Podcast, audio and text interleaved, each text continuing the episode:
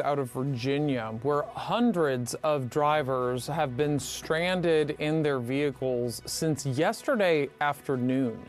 It's all happening on I 95 near the town of Fredericksburg. It's about 60 miles outside of D.C.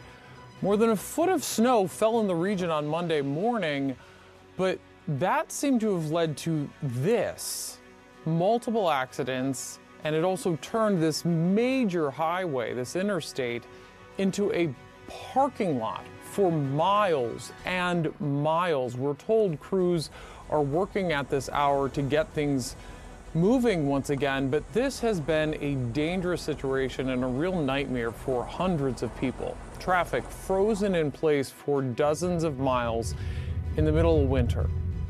I want to bring in first Kristen Powers. She's a reporter with WJLA in Washington. Kristen, you've been kind of in the middle of this since early this morning as you were getting reports of people being stranded. What's happening right now? Yeah, Kate, I was stuck in it since about 2 a.m. At this point, though, there's some people who have been stuck on I 95 for 21 hours uh, and counting. So right now, I actually was just able to, I call it escape. Uh, VDOT was saying they're letting people off on the nearest exits closer to them, and that was true. I got off near Woodbridge. I'm going to turn around my camera just so you can see. Uh, and basically, what's happening on my end of what I'm seeing is people who got off, including a lot of truck drivers, they're now lining those side roads uh, you know, trying to find a different route. What I also saw is trucks getting gas. I saw a lot of gas canisters on the sides of trucks there. So that's what's happening here. But back on I 95, I just checked in with a colleague who's closer to Stafford. Uh, Stafford is the area where the majority of the big backlog is happening, and people have been there for 21 hours and counting. He says the southbound lane is still at a standstill. And this is a gridlock that people have been in all night, really. And you can only imagine some are running out of gas, so some are turning on and off their cars to conserve that. Some people have run out of gas, ran out of food, water. And then there's just the urge to need to go to the restroom. Some people, uh, you know, haven't been able to do that either. So it is quite a mess. And VDOT says they are responding, but it's definitely taking time. And uh, a lot of people are frustrated here. Understandably so. I mean, tell me more about what you are hearing from, or what the governor has said, and what the Department of Transporta- Transportation is saying about this. It's it's one thing to say they're working to get things moving, but it's another thing entirely when people have been literally stranded in place for 21 hours of why it's not moving. Yeah, we did reach out to Governor Ralph Northam uh, numerous times. Hadn't heard back from him, but a few hours ago, he did tweet out a statement saying that his office has been working with VDOT and the corresponding agencies in order to help get people out of this mess and guide them. He also said people who were stuck would be getting an alert on their phones, letting them know that help is on the way. Uh, a few of the people who are stranded, who I've been in contact with just from social media, they got that alert. I personally never got that alert when I was stuck. Um, and he also had mentioned coming out and setting up some spaces for people to uh, warm up. But I, again, got off, so I was not able to see that in action uh, we did ask because a lot of people are were asking uh, us and they were inquiring as they're just stuck sitting here if the National Guard would be on hand to help out with the situation, help out in the efforts to get people off I 95, both uh, northbound and southbound, because this is happening on both lanes, northbound moving a little more, southbound not moving at all. Uh, but the governor did not respond to that question when we did ask that. We'll stay on top of that for sure. A lot of questions to be asked now. Um, Kristen, thank you very much for your reporting. I really appreciate it from our affiliate, from uh, local affiliate WJLA. Really appreciate it. Let's go now to CNN's Weather Center for a little bit more on what may have caused all of this mess. mess. Chad Myers has been looking at this and he's joining us right now. Chad, the weather that brought this about, was this unexpected? H- how did it get so bad?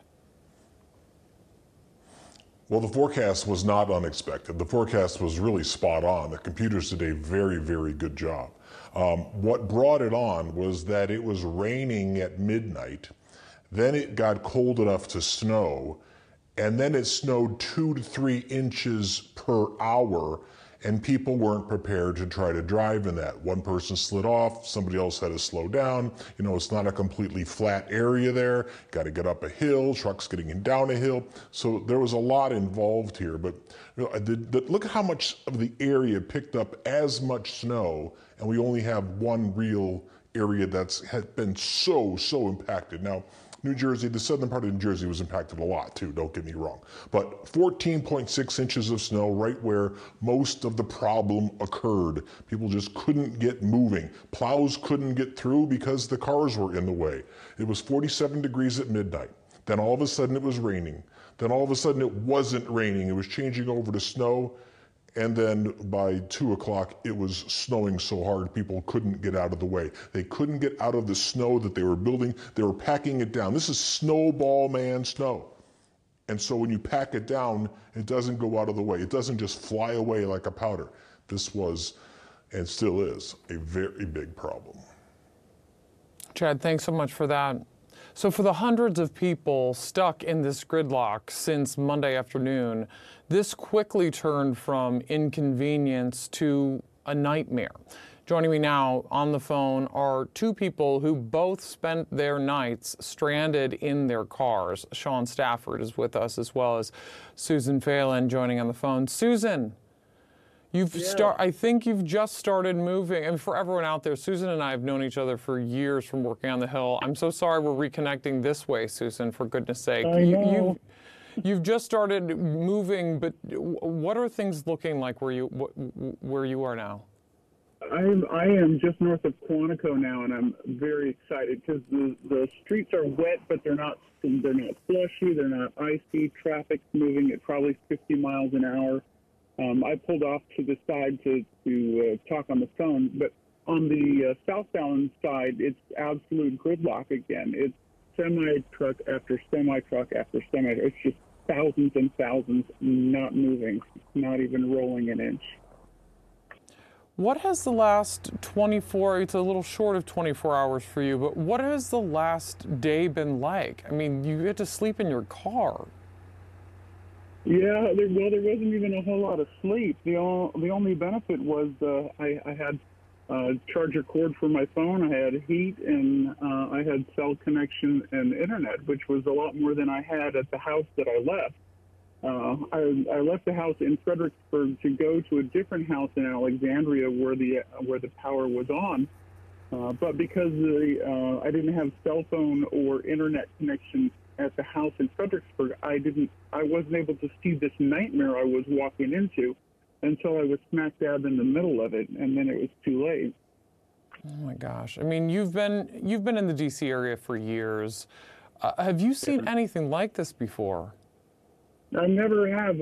I, I, I, the times I've seen anything close, I've just been lucky enough to not be a part of it uh, or sitting in the middle of it. But it's I'm I'm only 50 miles from where I need to be, and it's completely frustrating to have. I mean, I I got on the on the interstate last night at eight o'clock.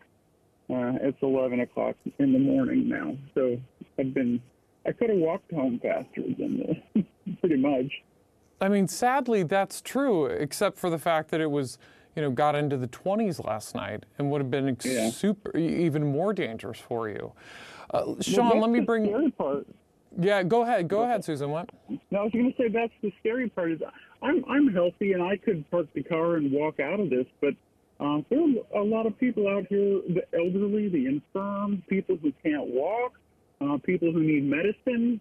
Um, there's, it's not like there are food trucks out here, and not even bathrooms. So it can it can turn into from from a convenience into a crisis pretty quickly, and then from a crisis to a tragedy even faster. I think that's the real concern right now is is that as the hours tick on, um, we don't know the full extent of how people are really doing that are stuck in this, that are still stuck. Let me bring Sean in. Sean, Susan was just talking about her experience overnight. Can you tell us about what about your experience? I mean, you're trying to make it home to Long Island, New York. Uh, yeah, my drive was a bit longer. I started in uh, Central Florida at 4 a.m. on Monday, and I got to uh, 95 in Virginia about 5 o'clock after GPS tried to take me on some side roads that were then blocked by somewhere a trailer that couldn't get through a, a tiny snowy lane. And then I spent the night there with uh, the puppy that I was bringing up from Florida and clothes that I was wearing in Florida. So it was, you know, a little worrisome uh, to have to keep the heat running and hopefully not run out of gas at the same time. I mean, it did get down into the 20s overnight. I mean, were you scared, Sean? Uh, no, I had. Uh, I mean, I'd had over half a tank, um, and I've unfortunately, you know, had jobs where I've had to sleep in a car overnight or work cold, so I wasn't too worried. Um, I had enough water. Thankfully, I'd packed a bunch uh, before I left. Um, but you know, my wife was at home with our two kids. She was worried, so she didn't sleep at all. I mean, I didn't sleep very much either in the car, but uh, not scared, but you know, frustrating and a little worrying at times. Yeah. Yeah, I mean, you're. It's. I think it's important to remind folks. It's not like you are both stuck on a, on a county back road that we all have traveled on many times. I mean, you're on I-95. How many emergency vehicles or even snowplows have you seen through this whole ordeal, Sean? Uh, I saw a number of snowplows um, on the southbound side. They kept seem to be replowing an area that looked pretty clean. I guess they were just trying to keep it clean, even though it had stopped snowing hours ago. Um, the only other vehicle I saw was a um, kind of a pickup with kind of boxes on it, you know, for tools and whatnot. They drove up to another car near me. I didn't see what they were doing. Um, but other than that, I didn't see any emergency vehicles until this morning when a, a sheriff's car passed me. Uh, I did get the two alerts that were that were mentioned, mm-hmm. um, but you know those are just messages on my phone. They didn't materialize into anything that I could use besides you know a loud noise scaring my dog for no reason. Um, but on that, yeah, I did not see a lot of not really a lot of help out there, unfortunately. Yeah. Well, I'm I'm really happy to hear that you're you're doing okay, Sean, and that hopefully you'll be on your way. That's the thing we don't know is how quickly everyone's actually going to be getting on their way. Um, but thank you for coming on, Susan. Thank you so much for jumping on the phone with me. I really appreciate it. You bet. Anytime. Thanks. Thank you so much. Get home safe, please.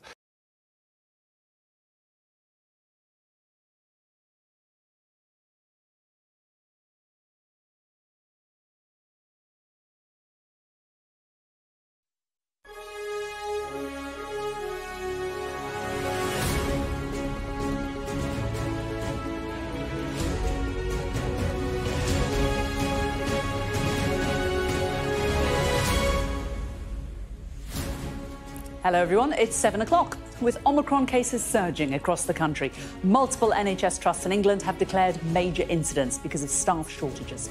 And the Royal College of Nursing has called for the government to take a more cautious approach on restrictions. There are concerns about what could happen with children going back to school today and the return to work after the Christmas and New Year holiday. We're going to speak to the vaccine minister, Maggie Throup, the Shadow Education Secretary, Bridget Phillipson, as well as the NHS providers, Chris Hopson. Also, this morning, we'll chat to the chair of the government's Vaccine Advisory Committee and the director of the Oxford Vaccine Group, Professor Sir Andrew Pollard. Exactly a year since the AstraZeneca jab was first rolled out. Plus,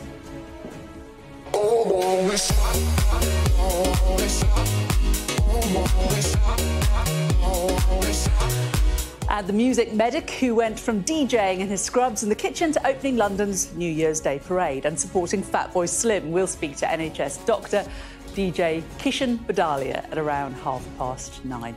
It's Tuesday, the 4th of January. As many as six NHS trusts declare critical incidents as nurse leaders tell the government the NHS can ill afford the level of staff shortages caused by Omicron. Back to school and back to masks. Secondary school pupils in England will wear face coverings in classrooms as they head back today. I'm live here at Victoria Station in central London, where the Omicron variant is beginning to have a real impact on staffing levels for rail companies. Plus, Decision Day, the civil lawsuit against Prince Andrew over allegations of sexual assault reaches a crucial moment in a New York court today. 6K. One remains, and that is Peter Wright. Starting the new year in the right way, the Scot Peter Wright takes home the Darts World Championship title for the second time.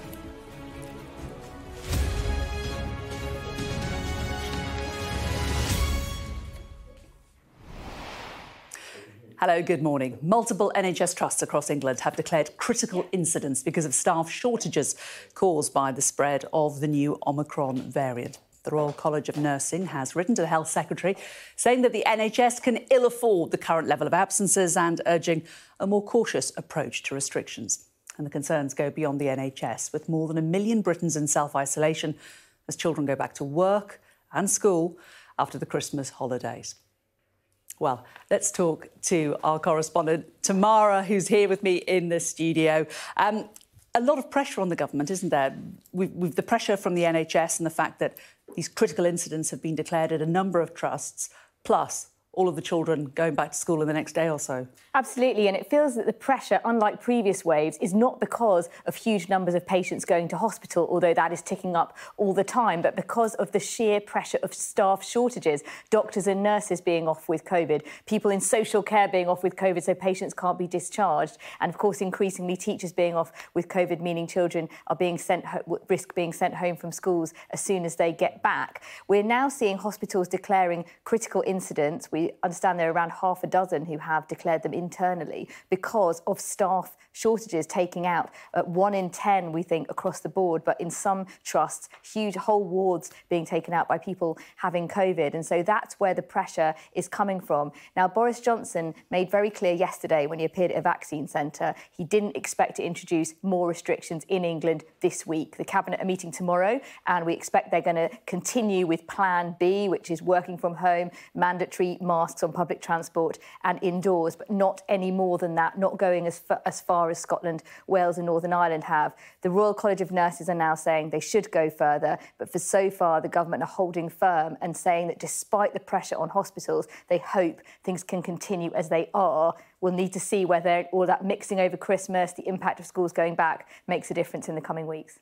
OK, well, we'll put some of those points now uh, to Maggie Throup. Uh, she is the Parliamentary Understate uh, for Vaccine and Public Health uh, Vaccines Minister. Good to talk to you uh, today, Maggie Throup. Uh, let, us just start with, with getting some of the facts as how they've emerged over Christmas and New Year. How many Britons are currently in self isolation? Um, I'm not sure of that actual figure, but I think what it's, uh, what's shown over Christmas is that a lot of people have caught the disease. It, you know, the Omicron variant is very transmissible. But what is good news, it doesn't seem to be resulting in uh, severe uh, disease as some of the other variants did.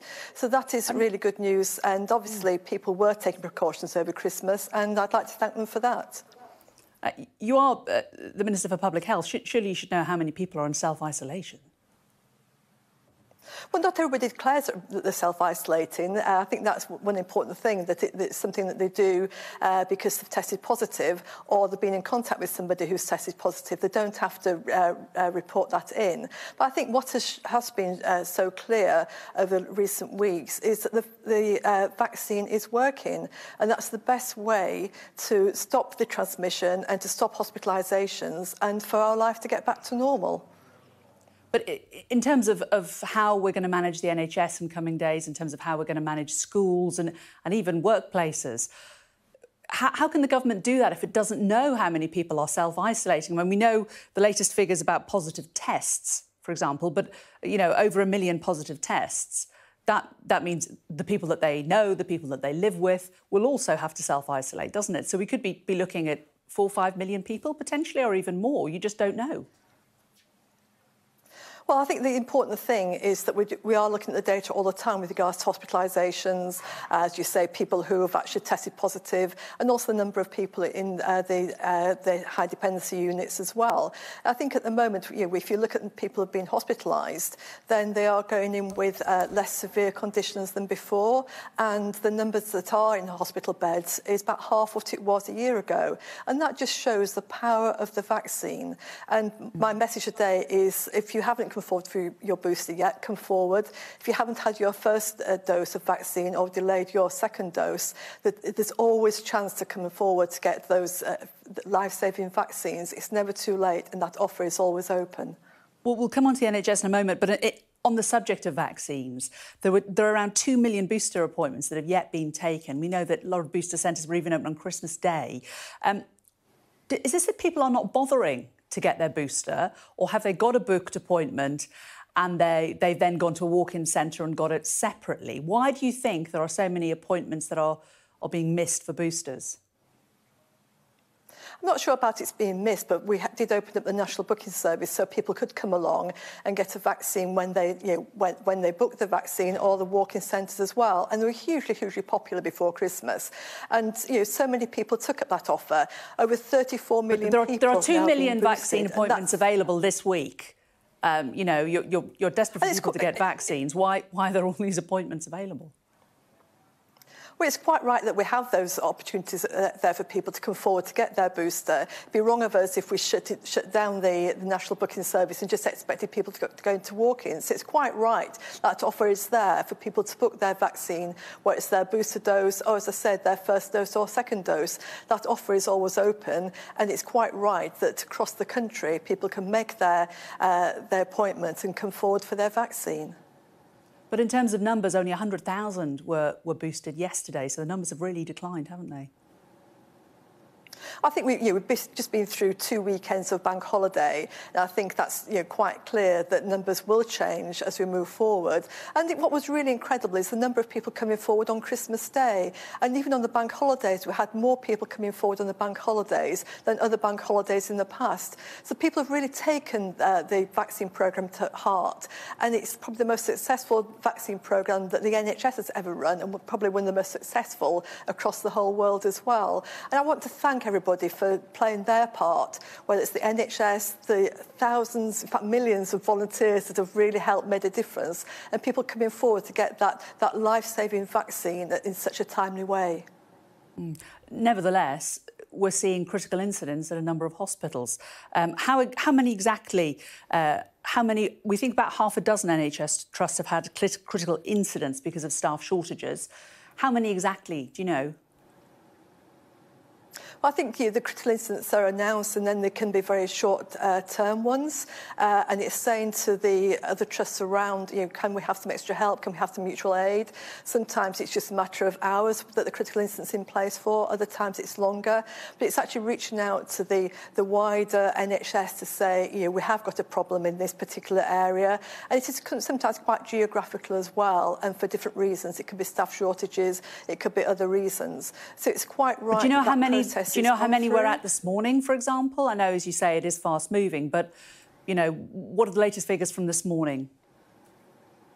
Well, it is fast moving. That's why it'd be wrong of me to actually uh, say a number because you know, quite shortly there could be another one or another trust could actually say, no, we're back on track now and we're okay. And it's a mechanism that's been put in place in the past. And yeah, I'm sure. Sorry, is it, is it sorry to cut across you, but is it, is it wrong, wrong for you to say? I mean, we wouldn't want you to mislead, but uh, you know, it strikes me that perhaps you just don't know.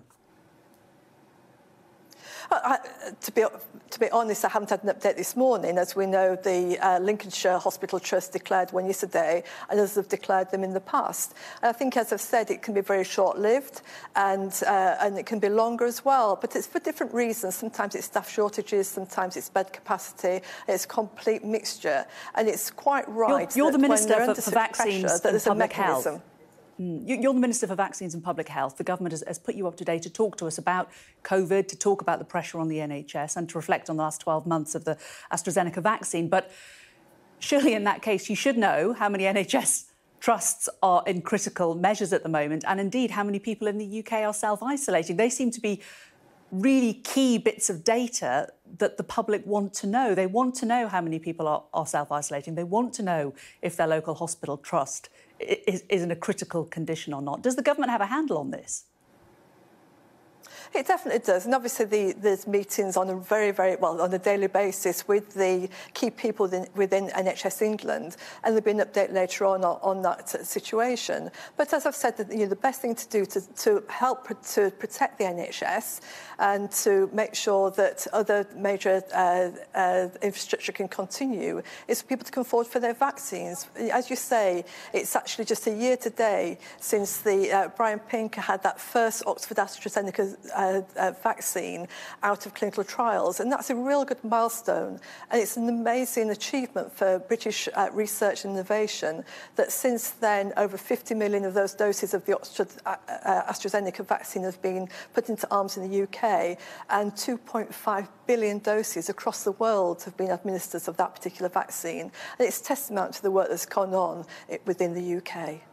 Absolutely, and nobody wants to, to take away from that. But, but equally, we also have to, to look at the current situations we have it now, not the situation over the last 12 months. And, the Royal College of Nursing have called on Sajid Javid to work with counterparts across government for a more cautious approach in England.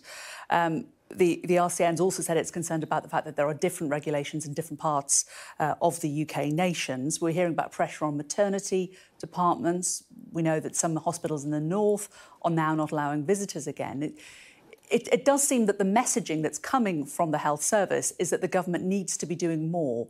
Is the government listening? Is the government prepared to bring in more restrictions?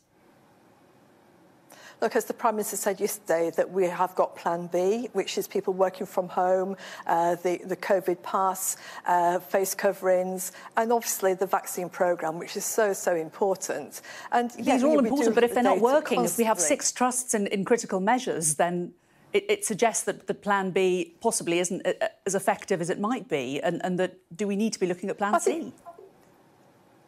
Plan B is working.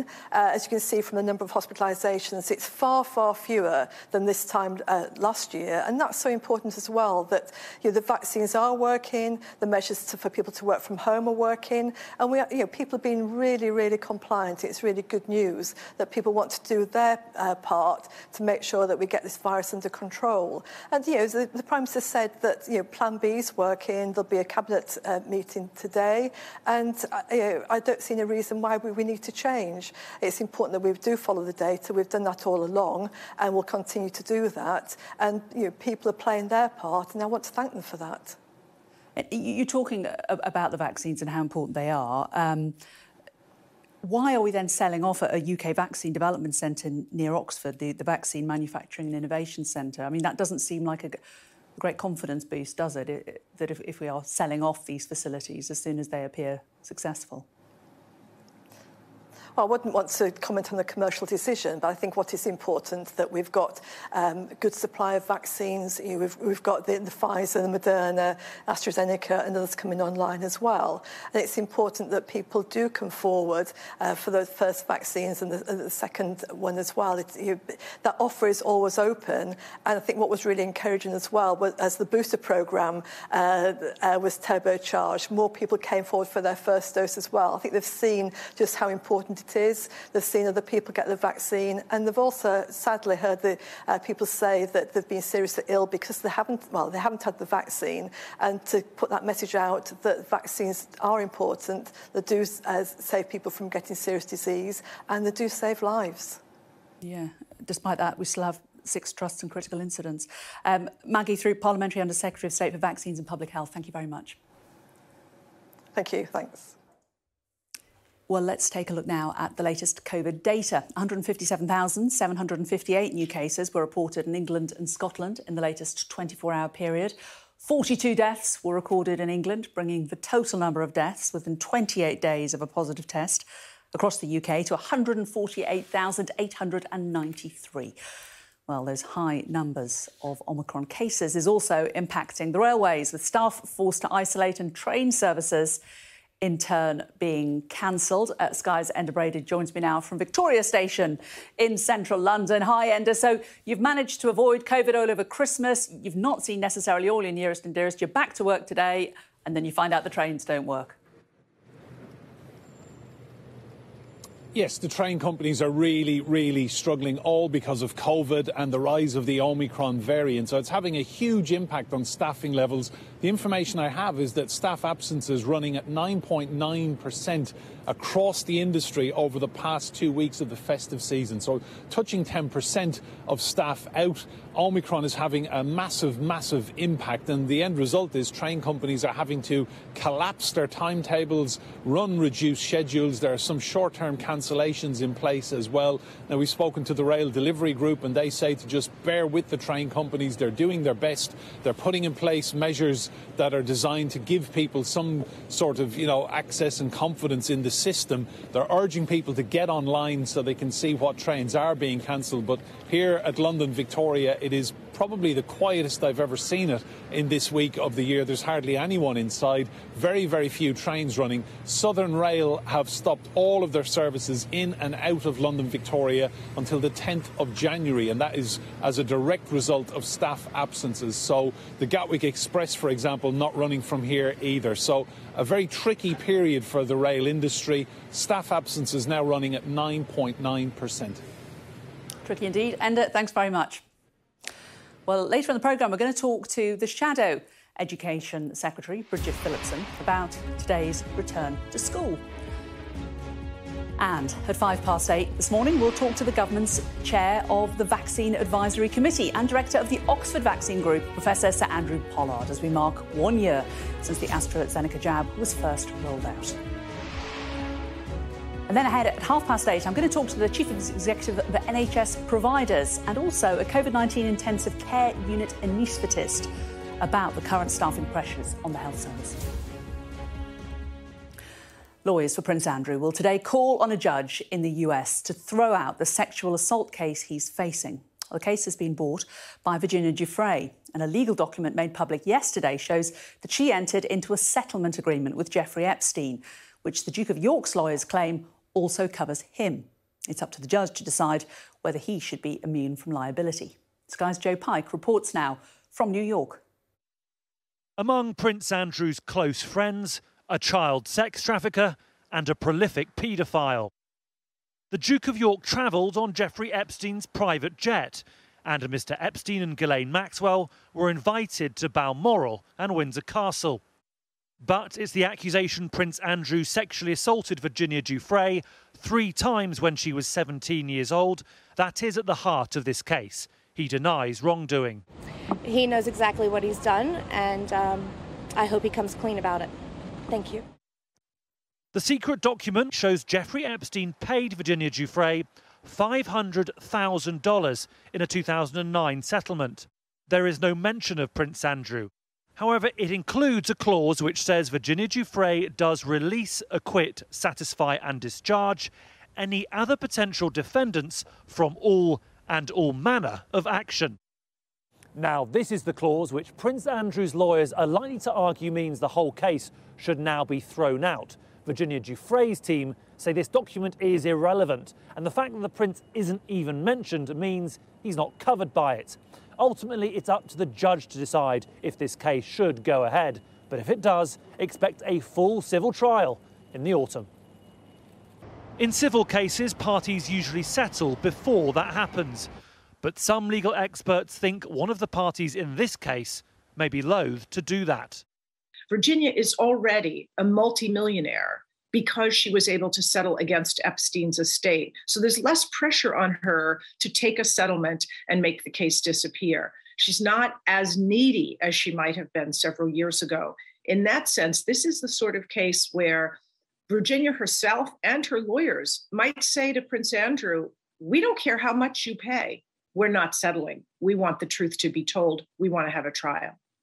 The next hearing in this case takes place later today tarnishing the start of the Queen's Platinum Jubilee year and raising further questions about the judgment of the man said to be her favourite son. Joe Pike, Sky News, New York. Meanwhile, one of America's most high profile investigators is demanding that Donald Trump and his two eldest children give evidence in an investigation into his business empire. New York's Attorney General issued the subpoena. The former president's lawyer called it a political witch hunt. The Trump family has asked the court to stop the action. Our US correspondent Greg Milam has more.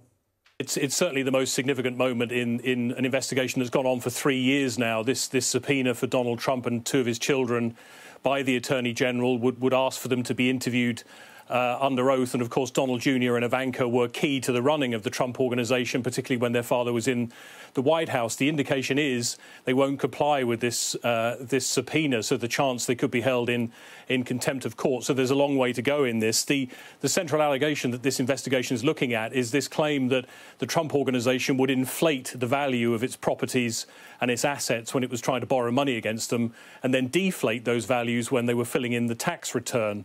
Uh, it is a, a, civil case, lots of documents handed over already. We know there's been this battle over Donald Trump's personal tax return. That's part of it as well. There is a criminal case too. The, the Trump organization has denied these allegations. In fact, they filed a lawsuit to stop this investigation from going ahead. They say it's politically motivated.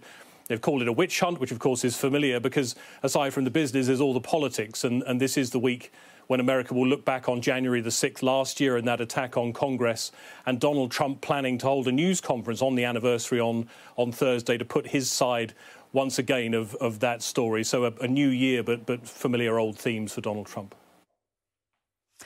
Let's take a look at some of the other stories making the news this morning. And the founder of a failed Silicon Valley startup that promised to revolutionise healthcare has been found guilty of fraud in California. Prosecutors argued that Theranos' founder, Elizabeth Holmes, lied to investors by claiming that her company's technology could detect diseases from just a few drops of blood. Well, the former billionaire denied the charges, but now faces up to 80 years in prison. The Brazilian president, Jair Bolsonaro, has been admitted to hospital with what is thought to be an intestinal obstruction, which could require surgery, according to his medical team. The hospital said his condition is improving. The Brazilian's been hospitalised several times for similar problems since being stabbed in the abdomen during a campaign rally in 2018. Charities are calling on the government to open more safe routes to people seeking asylum in the UK after data showed the number of people making dangerous journeys across the channel in flimsy inflatable boats trebled last year. More than 28,300 people were known to have crossed the Channel in 2021, according to the Press Association news agency. Private parking companies are handing out an average of more than 22,000 tickets every day to drivers. Analysis of government data shows 4 million tickets were issued to British motorists between April and September, despite a reduction in cars on the road due to the pandemic. And it's been a festive three weeks at the World Darts Championships. Fans have turned up at Alexandra Palace in London in fancy dress and good voice, ready to party. And it all came to a noisy and exciting climax last night as Peter Wright took home the title in a thrilling final against Michael Smith. Sky's Kamali Melbourne reports. One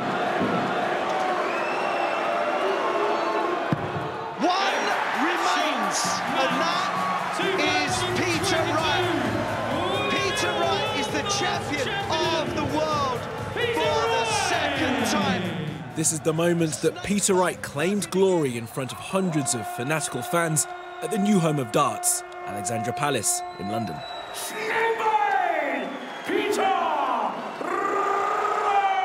The world number two, known to his fans as Snakebite, bested his rival bully boy Michael Smith to claim his second title.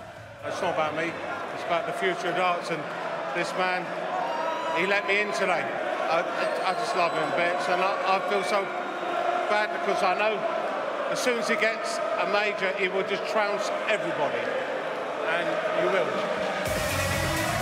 The 51 year old Scotsman with the mohawk and snake tattoo joins Phil Taylor, John Part, Adrian Lewis, Gary Anderson, and Michael Van Gerwen as a multiple title holder. An emotional end to three weeks of competition. Time now for wife Joanne, the new trophy, and the half a million pound prize money. we're going to be speaking to Peter Wright before the end of the show, hopefully, so stay tuned for that. Uh, right, let's get a quick look at the weather.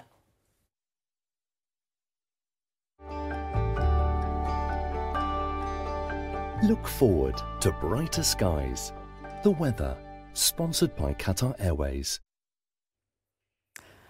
A stiff northerly wind will make it cold today. It's mostly clear, dry, and cold now with icy stretches in the north, but there are wintry showers near north facing coasts. Southern England, more general patchy rain, cloud and rain, mostly clear from the northwest during the morning. The weather, sponsored by Qatar Airways. Now, if you think it's chilly out there, take a look at this. A winter storm brought heavy snow to Washington, D.C., affecting everyone from the president to also some pandas, apparently. Show us the pandas. There they are. Yeah, love a panda. It's almost camouflaged if it stands very still next to the tree. Uh, around 10 inches of snow was forecast, which closed schools, government offices, and even grounded the president's helicopter as he left Air Force One, returning to Washington after a week in Delaware. But some appeared to enjoy the weather. These pandas are at the Smithsonian Zoo, and they did seem quite happy, don't they, wandering uh, across the frozen ground. Sure, they've still got some bamboo.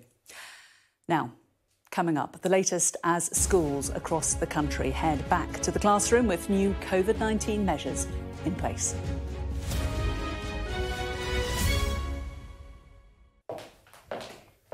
Welcome back. You're watching Sky News Breakfast. Well, we're talking a lot about Omicron and schools and the health service this morning. Uh, let's bring in Tamara Cohen, our political correspondent, who's with me now. Um, we spoke to uh, the vaccines minister, one of the vaccines ministers, earlier in the programme. wasn't able to give us a lot of answers about the numbers of infection across the UK? That's right. So we know that there are um, well over 100,000 positive tests a day at the moment, but that's been a bit disrupted over Christmas with some parts of the UK not reporting them, and they could, of course, be far higher with people not getting tested. The vaccines minister couldn't tell us how many people might be in isolation. Of course, it looks like it's probably over a million if everybody who's got it is in isolation for at least seven days. Um, their contacts no, no, no longer need to isolate unless they're unvaccinated, in which case they do. So, how high it is, she couldn't tell us. The government are working on the basis of potentially um, a fifth or a quarter of staff being off with COVID in the coming weeks when they look at the NHS and schools. Um, but this is what Maggie Throup told us earlier. Um, I'm not sure of that actual figure, but I think what it's, uh, what's shown over Christmas is that a lot of people have caught the disease. It, you know, the Omicron variant is very transmissible. But what is good news, it doesn't seem to be resulting in uh, severe uh, disease as some of the other variants did. Do you know how many through? we're at this morning, for example? I know, as you say, it is fast moving, but you know, what are the latest figures from this morning? Well, it is fast moving. That's why it'd be wrong of me to actually say, uh, say a number because you know, quite shortly there could be another one or another trust could actually say, no, we're back on track now and we're okay. And it's a mechanism that's been put in place in the past. And know, I'm sure sorry, is it, is it, sorry to cut across you, but is it, is it wrong, wrong for you to say? I mean, we wouldn't want you to mislead, but uh, you know, it strikes me that perhaps you just don't know. I, to, be, to be honest, I haven't had an update this morning. As we know, the uh, Lincolnshire Hospital Trust declared one yesterday, and others have declared them in the past. And I think, as I've said, it can be very short-lived. Well, of course, many questions for uh, the education world as well. The Joint General Secretary of the National Education Union, Mary Bousted, joins me now. Um, in terms of the advice that teachers and schools have been given from the government, is it clear enough? Well, it's it is clear. Um, the, the advice is clear. The the the problem is it was issued three days ago, and it's you know I don't I simply don't understand why advice which schools have to adopt needs to be issued so late. It's yet another case of the government just being last minute about guidance, which he could easily have issued earlier to give schools more time to prepare. But the advice is clear. Um, children will, if you're a secondary school pupil, you'll be do, taking two lateral flow tests this week you will be required to wear masks in the corridors and in classrooms. And uh, so that advice is clear. Uh, we would also say that the vaccination rate for second for secondary pupils is less than half pupils have had their first dose, and that is an, another important measure in order to keep um, uh, COVID suppression uh, as low as possible, uh, the suppression of the transmission of the virus as low as possible in schools. How well equipped are schools to deal with absences? We don't know what, what level absences may be, but, but what impact do you think it could have? Well, I think it could be uh, significant. In December, that's the latest month for which we have figures. 8% of um, education staff were absent because of COVID. And that was with a mixture of Delta and Omicron, so a, you know, a, a less potent mix for transmission.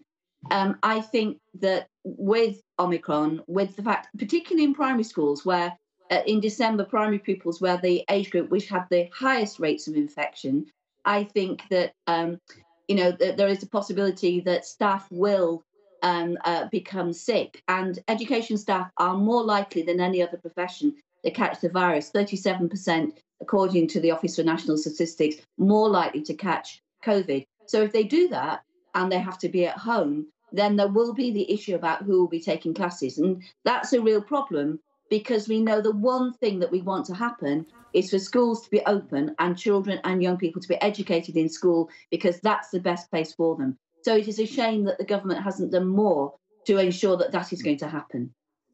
Are schools facing pushback from pupils over masks? I mean, I, am I'm imagining a lot of teenagers will have, will have spent a large part of the last couple of weeks not wearing a mask in daily life, and they're now having to go back to wearing them day in, day out. Are, are there a lot of arguments in classrooms about these things?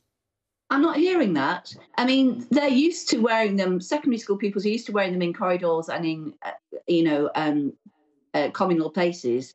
In Wales and Scotland, they've never stopped wearing masks throughout the day. So, no, I'm not hearing that there's widespread um, revolt against that. I think that most teenagers are sensible, are quite resilient, and understand that this is a measure that is necessary. The mental health effects of not being in school are far greater than wearing a mask. If wearing a mask is a price to pay for staying in school, continuing to be educated, continuing to be learning with your friends, continuing to socialize, continuing to have a place to go. If you've got if you've got free school meals, continue to get that free school meal. If you've got um, worries and troubles in your life, having a school as a place where you've got people to talk to who will be able to help you. All those things, all the benefits of being in school and schools remaining open are far greater than the disadvantage of wearing a mask. The two just don't compute. OK, Dr. Mary Bousted, the Joint General Secretary of the National Education Union. Thanks a lot for joining us. Thank you. Well, let's cross to our correspondent, Becky Cottrell, who is at a secondary school in Sheffield for us. Is she there? Yeah, hope so. Park. I can hear yes, her. Can I just can't see her. Uh, Becky, uh, tell us what they what ah. they're getting up to there. What are they doing in terms of pre-testing uh, for the kids coming back? Yeah, today obviously is the day they test children before they return to the classroom tomorrow. There's around a thousand children that need to be tested today.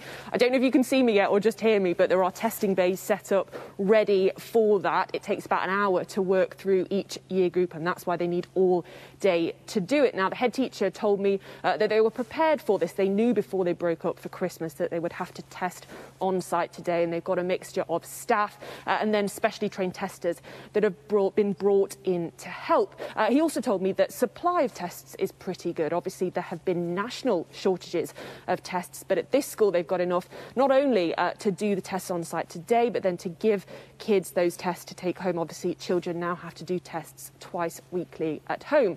Uh, another new thing nationally today, as I'm sure you've been talking about, is the wearing of masks in the classroom for secondary school students. Now, here they'd already been doing that. That was something that was brought in across the Sheffield region before Christmas, so children know what they're in for, and those measures will be in place until at least the 26th of January. Now, another thing that I asked the head teacher about is staff shortages. He said, thankfully, they've only had a couple of support staff call in sick, saying they have to isolate. But obviously, the concern here and for countries across the country is that as the children return, uh, cases could rise and that could take out uh, a lot of teachers. Uh, now, this school is ready and willing to merge classes if necessary, but I asked the head teacher about the idea of bringing in supply staff or getting retired teachers to return, and he said, look, it's really hard to get hold of supply staff at the moment, and the idea of retired teachers returning just isn't that realistic. OK, Becky, thanks very much. Glad that we could see you eventually.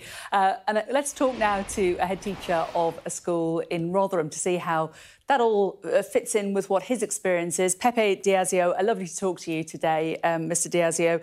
Um, how do you feel about schools uh, coming back today and the kids coming back? Do you feel optimistic or are you a bit worried? I think as, as a head teacher, we're, we're born to be optimistic. I think the phrase that we're using at the moment is that we are hoping for the best and planning for the worst. So uh, the unknowns, as people have said earlier in your show, are around the number of cases that we'll meet this morning. Uh, and what we've got to do is make sure that we're ready with a number of different plans to make sure that staff are prepared to help cover other classes that may not have their colleagues in them so that we can keep students in their classes this next term. What you, what's your latest knowledge about um, teachers? Do you know, do you have a clear idea of how many teachers are coming in and how many can't?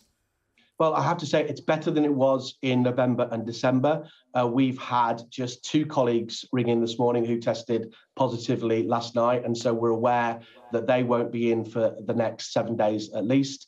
Uh, we were facing absences of around nine or ten percent in December, and so that that was definitely something that we struggled with. Uh, we had colleagues who were taking multiple classes together in large areas, such as such as the main hall. What we're hoping for uh, over the next few weeks is that we don't see those sort of numbers away. However, uh, what what we do know is that this is something that's beyond our control at the moment. That's really positive, isn't it? it you know, if, if, if, it has really got seemed to have got better for, for you, at least up to now. I don't want to jinx things. Uh, you, you, were talking about teaching children in, in larger groups. Um, is that really a workable solution in, in the long term? Because some people say have suggested the Department for Education suggested that can work, but other people have said it, it can become a bit Mad Max like if you're teaching huge numbers of teenagers all together.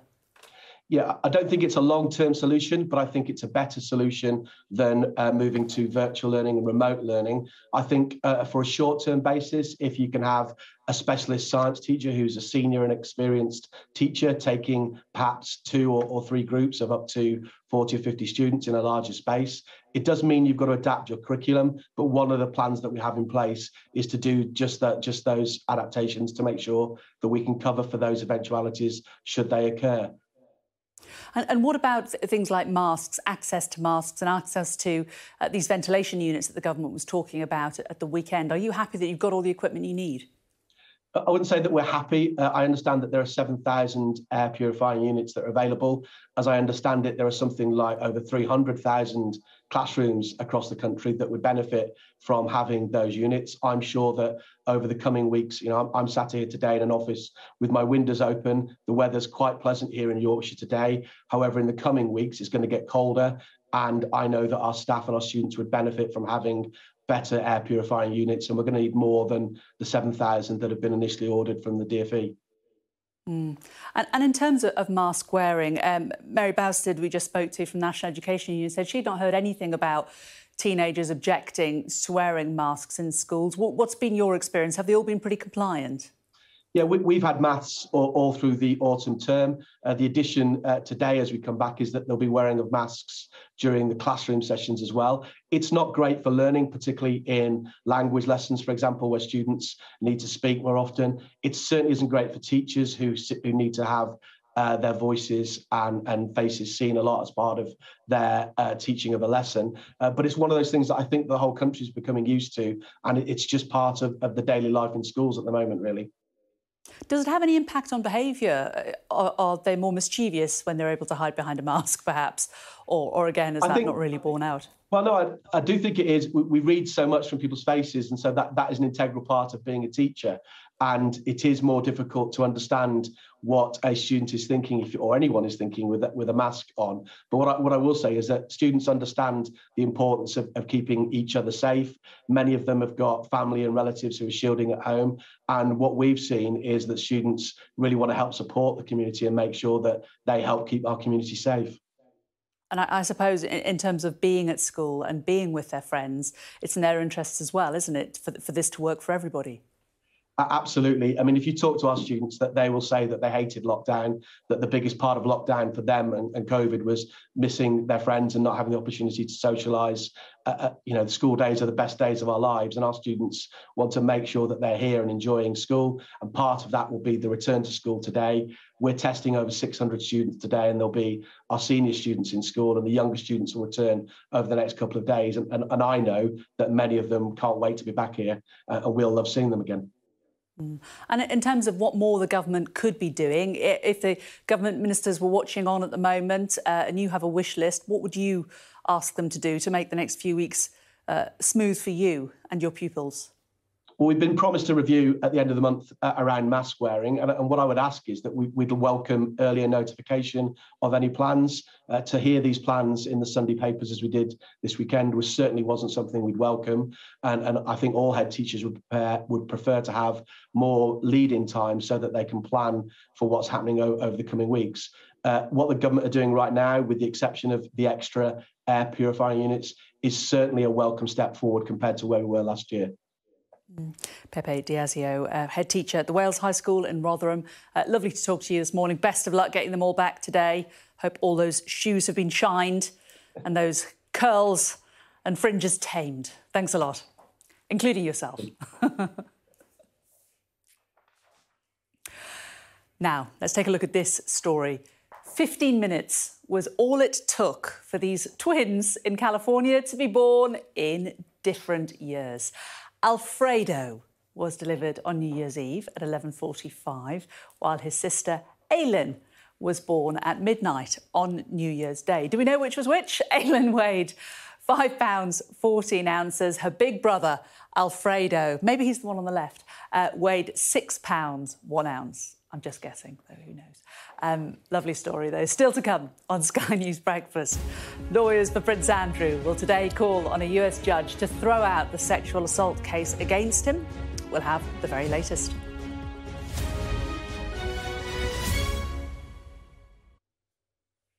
Prince Andrew's lawyers will today call on a US judge to throw out the sexual assault case brought against him by Virginia Giuffre. Well, a legal document made public yesterday shows that Ms Giuffre entered into a settlement agreement with Jeffrey Epstein. The Prince's lawyers claim that it covers the Duke of York too. Well, with me now is the legal commentator Joshua Rozenberg. And Joshua, lovely to talk to you this morning. Happy New Year. Um, th- this settlement dates back to 2009, doesn't it? Um, and, and, it basically says that, that she must not uh, take further legal action. Um, but the, the big question is, of course, does this include Prince Andrew. Uh, what are your thoughts today? That's the question for the judge today, isn't it? Now, this uh, deal worth half a million dollars, signed in 2009, uh, in that uh, Virginia Giuffre uh, said that she promised uh, to uh, release, acquit, satisfy, and forever discharge not just Jeffrey Epstein, uh, but any other person or entity who could have been included as a potential defendant from all actions, uh, uh claims, variances, trespasses, damages, judgments, executions, demands whatsoever in law and equity. And this is the best bit from the beginning of the world to the day of this release, which was in 2009. So this was a very, very broad document. Now, does it apply to Prince Andrew? Was he a potential defendant? Well, he is a defendant now, so presumably he was covered by Exhibit A, this, this document that uh, uh, you're looking at now. Uh, on the other hand, he wasn't referred to by name in the agreement. His lawyers say he was a third party beneficiary normally, third parties can't enforce the terms of a contract if they receive only incidental benefits from it, uh, but he's entitled to do so if he's an intended third party benefit. It didn't refer to him by name. That's what's pointed out uh, by Virginia Giuffre's lawyers. But on the other hand, her original claim uh, against Epstein uh, said that she was required to be sexually exploited by Epstein's adult male peers, including royalty. So it's on that basis uh, that the prince's uh, lawyers argue that he's covered by this agreement. So if the judge decides that uh, he is covered by this agreement, is that the end for, for Ms Giuffre, that there is no more potential of legal action? I'm sure the there's a possibility. Kind of Yes, I, am sure there's always an appeal, isn't there, uh, and, and, and, and, another chance. But yes, it's it's an important point. Of course, on the other hand, um, if uh, that argument is thrown out, uh, well, the, the Duke of York has got other arguments. He says it can't be heard in New York because she lives in Australia. She was above the age of consent under New York law at the time. Uh, even the legislation under which he was allowed to, to bring the claim against him, it temporarily reopened the statute of limitations, extended the time limit. Uh, they say that's unconstitutional. So there are lots of arguments on both sides uh, as to whether the claim should be allowed to go to a hearing later this year if it gets that far, or should be thrown out straight away. If the hearing were to, to, to be allowed to go ahead, and it, it's, it's, scheduled for sort of September, possibly at the earliest, uh, would Prince Andrew have to attend? If the hearing goes ahead, then it would be difficult for him to argue his case unless he was willing to give evidence. But I've always thought that this case would settle at some point, and I, I regard these uh, arguments that we're hearing today and we'll be hearing in the future as skirmishes to enable the two sides to be able to assess and assert their relative strengths. Um, this is a civil case. Any civil case can be settled. The original case uh, that uh, was brought against Jeffrey Epstein was settled. Uh, the question is obviously how much money, and that depends on the strengths of the two sides and how much they both want to settle.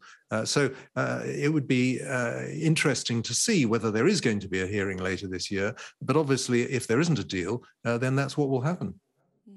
Um, and in terms of this civil case, how affected will it have been by the, the judgment and the, and the verdict in the Ghislaine Maxwell case, which happened just after Christmas? It doesn't have a direct impact on this, does it? But on the other hand, it, it does show. Uh, you've seen the famous photograph, obviously, of, of the Duke of York, of Virginia Giuffre, and of Ghislaine Maxwell together at her flat in London. Uh, and the fact that she is now a convicted uh, uh, defendant, that's the photograph there, uh, the convicted uh, uh, defendant and is facing a long prison sentence, doesn't really help his position, does it? But it doesn't directly affect the, the case against him. he was referred to in passing in, in, the criminal proceedings against Ghislaine Maxwell, but he wasn't directly involved in it. And neither, of course, was Virginia Giuffre. She was not called to give evidence, which may or may not be seen as significant.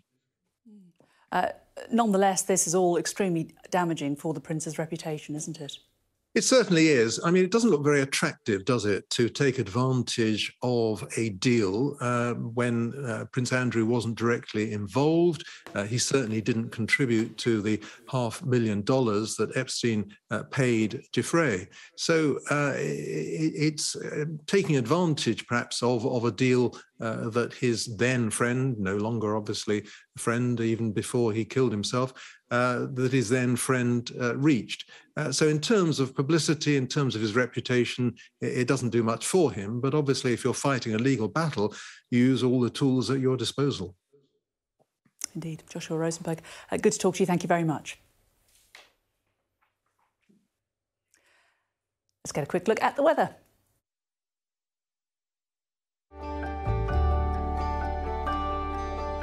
Look forward to brighter skies. The weather, sponsored by Qatar Airways. Well, a stiff northerly wind will make it feel really cold today. It's mostly clear, dry, and cold now, with icy stretches in the north, but there are wintry showers near north facing coasts. Southern England has more general patchy rain. Cloud and rain there will mostly clear from the northwest during the morning, but will linger over southeast England. Elsewhere, mostly dry and sunny. The weather, sponsored by Qatar Airways. Still to come at the top of the hour on Sky News Breakfast, with more than a million Britons in self isolation and six NHS trusts declaring critical incidents, we'll have more on the impact of Omicron.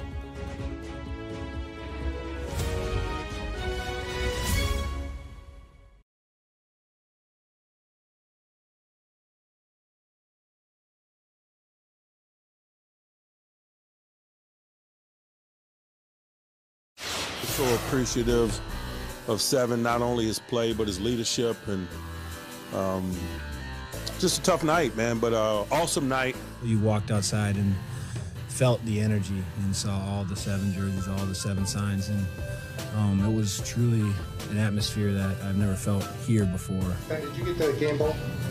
Um, I don't. I have no. No, he didn't. Coach didn't like make an announcement or anything, but um, I'm sure it'll be in my locker.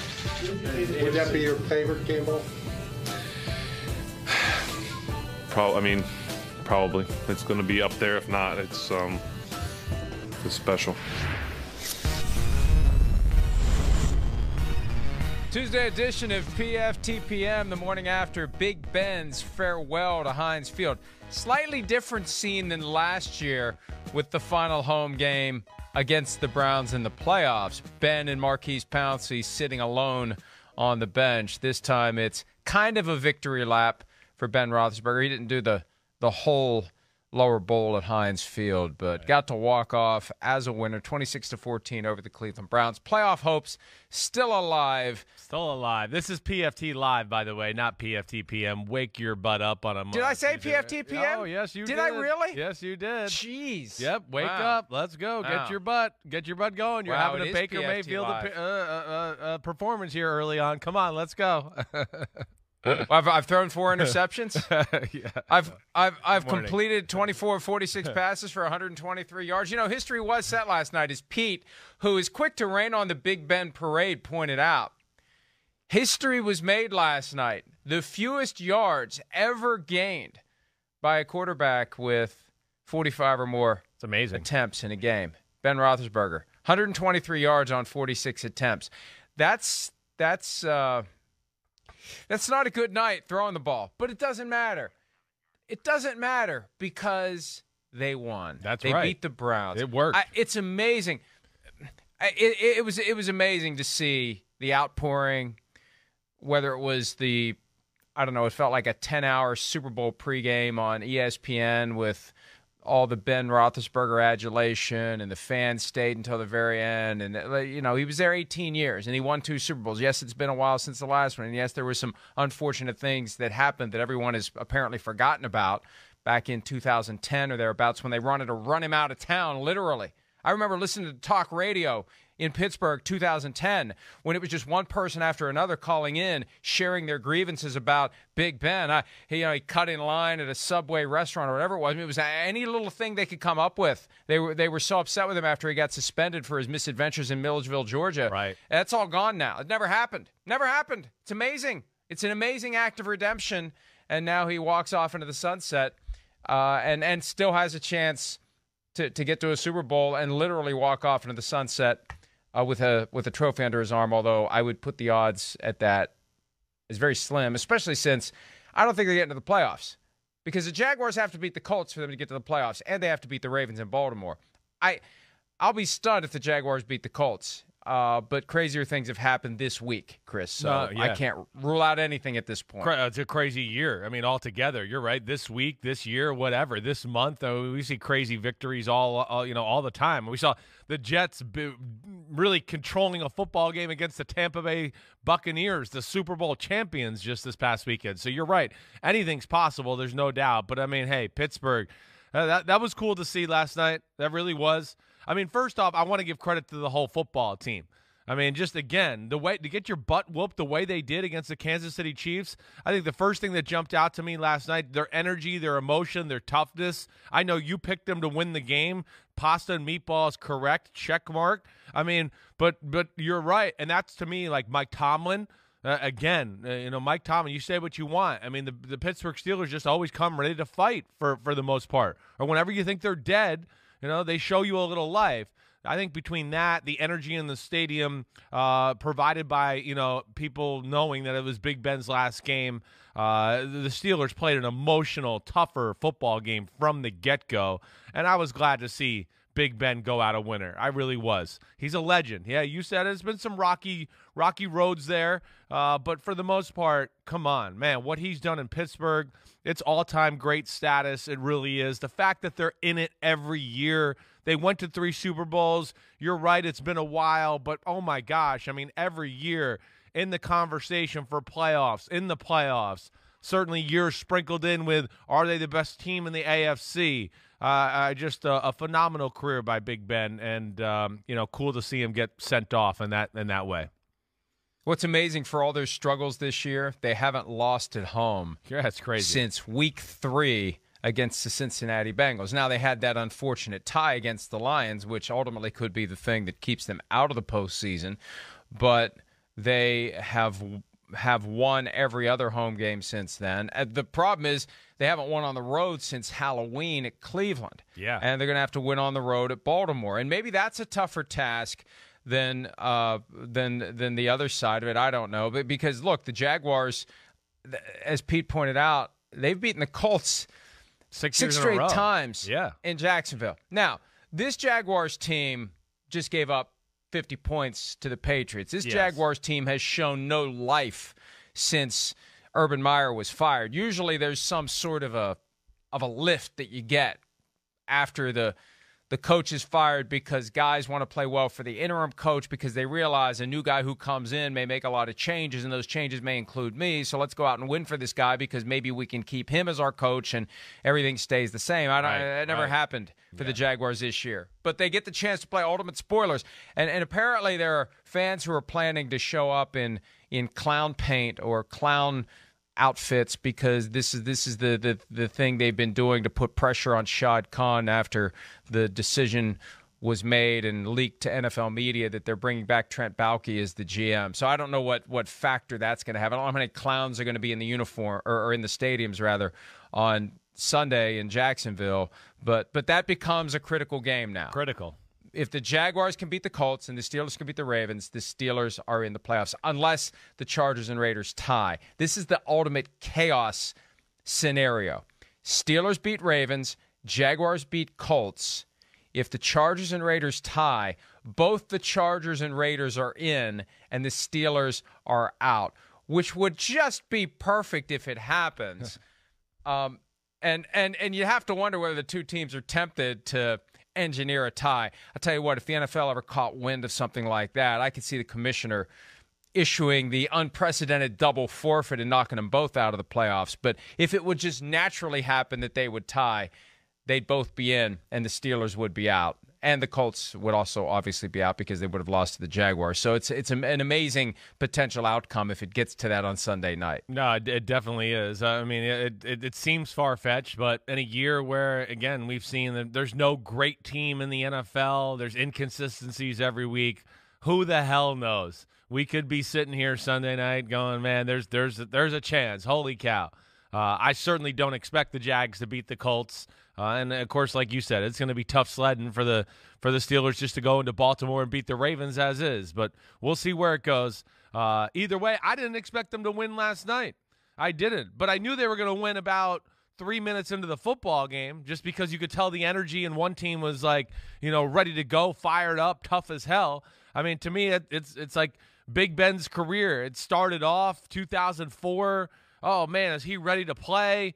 I don't know. And man, what did he do? Like when won his first 11 starts as a starter as a rookie.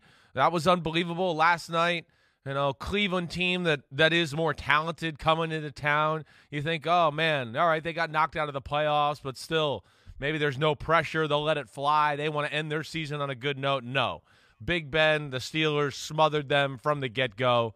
Uh, clearly, were the tougher, physical team, wanted the game more, and uh, that was that was impressive. It really was. Like you know, like you said, it wasn't like a great offensive showing by Big Ben, but you know, the one thing is, you know, it, it took care of the ball for the most part. You know, was somewhat efficient as far as keeping them in as good a situations as they possibly could. But you know, th- th- this is where Big Ben is at. This is why we're saying goodbye. It, it, it- he's no longer. He's a shell of the guy he once was.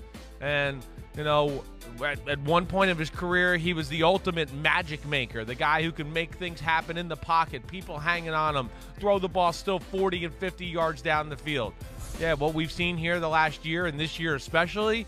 Yeah, I mean, look at this spray chart here. It's it's a lot of let me find a way to get the ball out of my hand quick, throw the ball accurately accurately into short windows, and it's not all that fun to watch. But it's not all on him either. They don't have the greatest offensive line, uh, but but either way, uh, good job by them. The running game dominated, and Big Ben pretty cool. I was really hoping, Mike, that he would get to kneel down at the end of the game and kind of have that last little bit of like, you know, uh, showman or, that last little bit of the, the spotlight, I should say, and uh, that that was cool too. I wish he would have like kneeled the ball and got up and ran around the stadium and gone crazy. He seemed like he was so reserved; he almost didn't know how to react. But still, it was a cool moment to see a legend go out like that. Yeah, you could tell he didn't know what to do, and I was looking to see if anyone was going to give him some guidance. He eventually did that kind of a half victory lap, Yeah, and then he was yeah. still out on the field. And there was a neat moment when his family came down, and and the, you see him walk off into the tunnel with his wife and his three kids. That that, that was great, and and I, I haven't seen the pictures of it yet, but there was a cameraman right behind. It. There got to be some great images Oh, of that final walk off. Uh, and you know, Najee Harris had 188 rushing yards Yeah. on 28 attempts, and it felt like he should have had more because there was a sense that that you know Ben was doing what Ben does, where he just changes the plays whenever he feels like. And Or the what are they gonna RPOs, do? Fire him? right, What are they going to do? What are they going to do? But it's his last game. He's done. Yeah. He's done. it And- did seem and- like he and- was going to go out like a Kobe Bryant blaze of glory, where he's just like, I might throw it every play tonight. The hell with it. Uh, it did feel like that at it- one point. it helped that the Browns were so inept offensively. Yes. And, you know, N- there was this Nick Chubb mystery. Where's he? And there What was no the injury hell? designation provided during the game. And then after the game, the coach says, oh, he had a rib problem. Hey, teams have been fined. And I mean, not significant amounts as it relates to the overall net worth of an NFL franchise, but they've been fined, you know, five figures for for failing to provide injury updates during games. It's just weird when it happens because it's so commonplace. Guy's got a rib injury, his return is questionable. There's there's no strategic edge that you sacrifice by making that disclosure during the game, and it is required. It is mandatory. It'll be interesting to see whether or not the Browns get in any sort of trouble with the league office for that. Hi, I'm Mike Tirico, and thanks for watching. Make sure to hit subscribe for the latest news and highlights from NBC Sports.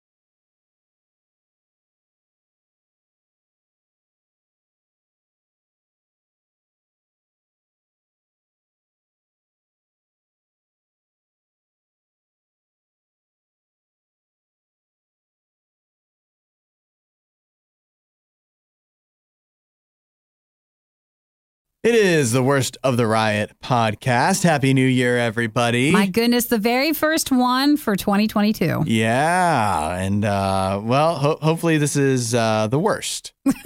like, hopefully it gets better from here. You, know mean what I it's mean? only up? yeah, hopefully every podcast after today will be better. I don't know. What if we're at the ceiling and like this is as as up as, As we good can as it go? gets. You oh, better enjoy it now. like what else should we do? this is the high point. yeah, right enjoy here. it while we're here. well, what do we have coming up, Isaiah? So today, one thing that we talked about that I thought sounded just just terrible was having to quarantine in a very tight place. In a toilet, plane bathroom. Yeah. I know, and, and for me, like I get like a little bit claustrophobic. I think I would lose my mind. Yeah, you'd only be able to sit down on the toilet. I know. And I know there's like a lid, but like that's not any better. Still, yeah. And this is the thing that really bothered me. No windows. No. Is there a window in a plane bathroom? No, I don't think so. I don't think well, there this is is an should be. international bathroom. I can't remember from her TikTok. I'm There- not sure. There should be a window in a bathroom. It's not like anybody's going to see you in there. Yeah. You know? Well, What do this you is, think? Yeah. it could be worse. There's a ton of uh, on my for you page for TikToks of people that are quarantined, like when they go to a different country, Yeah. and they got to spend ten or fourteen days in a hotel. Oh, yeah. a ton of those hotels have no windows, and so you spend that whole time. Oh, and this no. one, I think it was in Japan. This one hotel, they actually put the film over the window to like frost it. Uh-huh. Even though it was a high rise and like no one, like why take the view off? Yeah. So she was contemplating trying to pull the, Yeah. you know, the thing off just so you could. I mean, you need a window. Yeah. Then you, otherwise you feel like uh like you're going crazy. yeah, Literally. you, like Yeah. you yeah, you literally get uh whatever kind of mental issue it is. I And don't you're know. getting no fresh air, no nothing. Yeah, like you can't open those windows. But in the bathroom, you don't want any air circulation. You're fine. yeah, you're doing good. So we, we talked about that. We also went over our, our New Year's resolutions and how we all pretty much have the exact same one. Very similar, isn't it? We basically all want to stop eating uh, fast food, pretty much. Yeah. Stop Sounds like. spending money on it. yeah, mine isn't even like that I want to like eat healthier. Like I don't want to eat the fast food. It's just I just don't want to spend money on the fast food because I know it's now, what you could do is you could like take this and go the next step, and then look online and find, you know, how to make your own Chipotle bowl and stuff. So like you oh. could make your own mock meals. Yeah, are you then- much But of- it are you seems much like of a you don't even want to do that. See, You're I- just making bread and meat. Yeah, I, I don't I don't think I'm a bad cook, but I also if I have the opportunity to not put any effort in, You prefer then I would prefer to Ah, do yeah. that. Like I, I I like making food and stuff, and I I think I could do a decent job at it. But at the same time, if I can just make a sandwich and it's really easy, or if I can just warm something up, I would rather do the convenient route every Well, time. learn about our New Year's resolutions, and if you have any good ones, because I feel like I want to branch out. I want like you know, there's the A one, Yeah. but then like a B and C might not Yes, be bad. yes. Just to have some backup plans. I was thinking case about it doesn't too. work out. So text your resolutions to eight seven seven two Radio You We might just take one of yours. That's what I was thinking. I was like, maybe if they text in some good ones, I'd be like, we oh, well, maybe that. that's not a bad idea for me too. Like, that was one we wanted to do the whole time. Yeah. so yeah, tomorrow we'll have like seven more new ones. Yeah, right. seen all you guys' text. Perfect. But uh, we also touched on uh, people are dying their dogs. uh, they're dyeing the hair of the dogs. I know. When I said it, I was like, that doesn't really sound right. But I was like, does it sound bad Well, too? uh, Isaiah, Nikki, uh, I don't know if you were listening, but Nikki is she she supports the dog hair dyeing, but she doesn't think her dogs could do it. What do you think?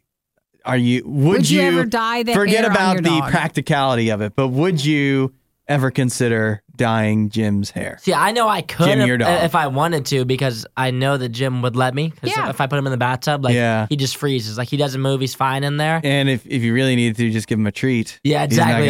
If I give him any food, he would just sit there for hours. Like he does not care. So he doesn't mind being in the bath. I know I could do it. And he's like half white, half like orange. And so I You could do a good color combo. I know I could do a good color combo. Would I ever do it though? No, because I think I'd feel bad. Yeah. But I also See, that's what I think too. Like, you, you- It's just a bath to But it- them. They don't know. But at the same time, too, I also like make him look silly all the time. Like he's been wearing like a Santa outfit for like a week and a half now. So like I really like Uh, at the Isaiah, same maybe time. that's why he pees in your bed. No, Uh, at the he's same tired of you time. dressing him. And I just got him this like new thing. It's like this little like little scarf that he puts on that like it like goes. He wears it all the time. It goes around his neck, and it's supposed to. He has big ears because he's a basset hound, and so it holds his ears back. When I put his little hood up, and they're stuck in there, and it's like a little like bear one, so he has like little bear ears instead. And so like he wears it around his neck all the time like a scarf, and so whenever we go outside, Yeah. because his ears get so wet, I'll like put his little hood on so that it'll hold him back. So I make him look like an idiot pretty much nonstop. so I don't think dyeing his hair like would be really that bad. One step away from coloring his fur. Yeah, Don't- exactly. Don't Getting stop now. close, Keep eh? going. yeah. So I wouldn't be against it. Would I take the time to do it?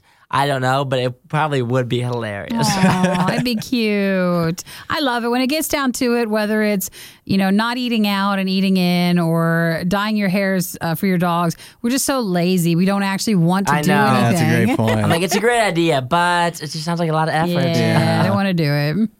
Is that it? That's everything. That's all the podcast. That's what the podcast Right. is. There's some other things in there too, but those were some of the some of the. That's the only there. stuff worth talking about. yeah. For now. Well, enjoy the podcast today. Welcome to the new year. We hope everybody had a wonderful Christmas and New Year's, and we are super happy to be back. Absolutely. Bye. Catch you next time.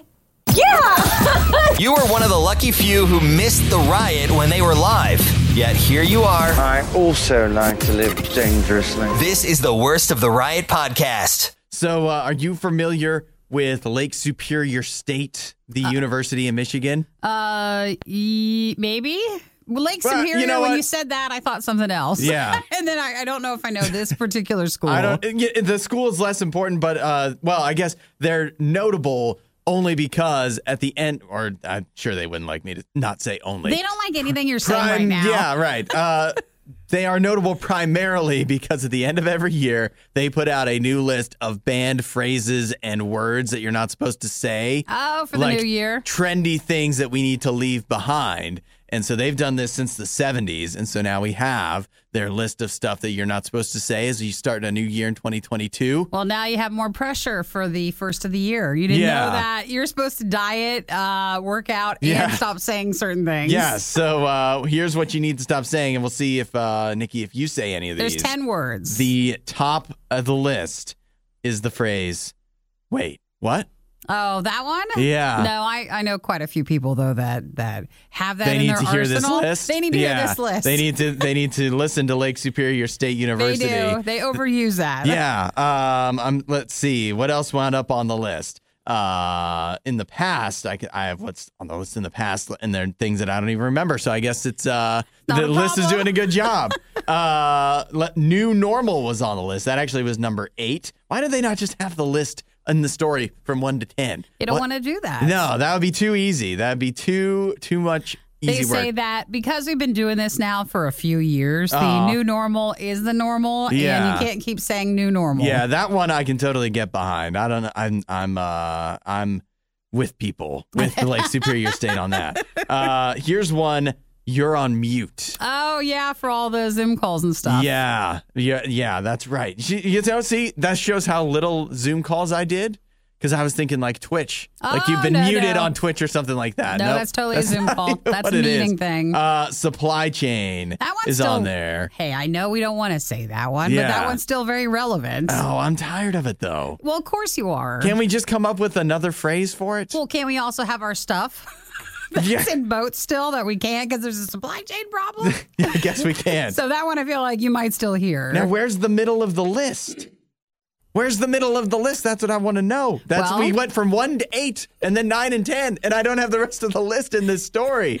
it's going to bother you. It is going to bother me. You're I gonna need. have to look I'm gonna be saying the other seven things I'm not supposed to say. All right. Um, I am trying to look. It doesn't even look like it's linked in the article. I know that's this is. uh I don't want to. You know, it's a local news place. And uh, this is this is this is why you're not on the the bigger news network. this is because you're not giving us the full list here. Yeah, that's it. And this is why we're not on a bigger network either. that we can't because we didn't look them up ahead of time. That's right. Well, just realize this. Wait, what is like the main one? Yeah, so you don't if you know say that. someone who says that, that's the the top of the banished word list. Uh, that is the one to focus on. You have any you want to add in? No, I think the the wait, what is good. That does that's good. That that in uh, supply chain that's good enough for you. Looks like the second one was no worries. Um, so they Do say people say that? They say that that's dismissive. Yeah. and you're not supposed to. If you don't have anything nice to say, don't say anything at all. The Riot, Radio U. I have good news, Nikki. Yeah. Uh, some might think that the pandemic has been all doom and gloom, all bad news, uh, but it has had at least one positive effect that I can think of. What is it? And that is that less cars were set on fire in France. Oh, you know, you just don't know about these things. Yeah, in uh, it is a French tradition, evidently, for New Year's that they set cars on fire. Uh, you know, I don't know if it's as much of a real tradition as it's just you know something that uh, Families do together. Yeah, right. You know, you can't you watch the ball drop and then you uh, set set some cars on fire. So, okay, I don't know if you know the answer. So, Yeah. is this a you burn your own car? Oh, or no. People go on a burning car. No, it's uh you know how uh like in the US and and in other countries, if your uh if your team loses or wins in a in a like a championship, Yeah. sometimes they'll be, you know, kind of uh what do they call it? You It's- get rowdy. Yeah, th- things just get out of hand. There's cars getting tipped over, lit on fire, people dancing in the streets with their shirts off. Uh, so that's France for New Year's. Uh, they really like to party hard, and part of the partying is setting cars on fire, just abandoned part or not abandoned, but just random parked cars, right, with nobody in them. So it says Uh, that 874 cars were burned this New Year's. which feels like a lot. yes, that does, doesn't it? But compared to two years ago, uh, the 2019 New Year's Eve, uh, 1,316 cars were burned. So they dialed it, back. down. Yeah.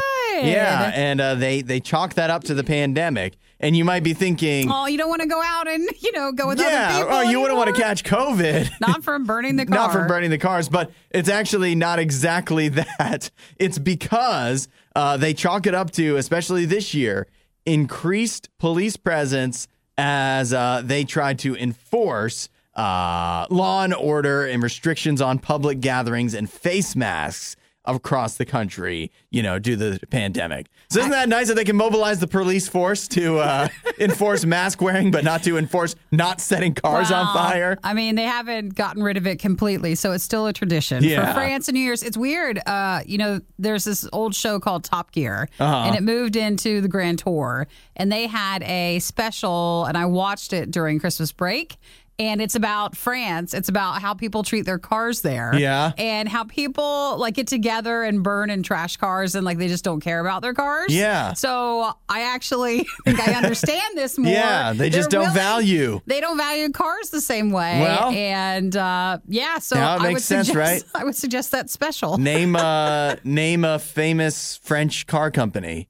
You Uh, can't. There isn't one. You can't, and they were just talking about how they usually make like more compact cars. They're not like SUVs, and they just drive them until they're dead. Yeah. and then they just get a They you know have it a- another gently burned car, but they don't ever like put too much into it. They don't have an appreciation for all that finely tuned machinery. Well, I didn't know. So in France, they for New Year's they had uh, a less amount of cars burned, but still quite a lot more than you thought people would burn. I wonder if the tradition of uh, the police being out on New Year's Eve will continue. Hudson, Nikki, The Riot on Radio U. Did you see this woman?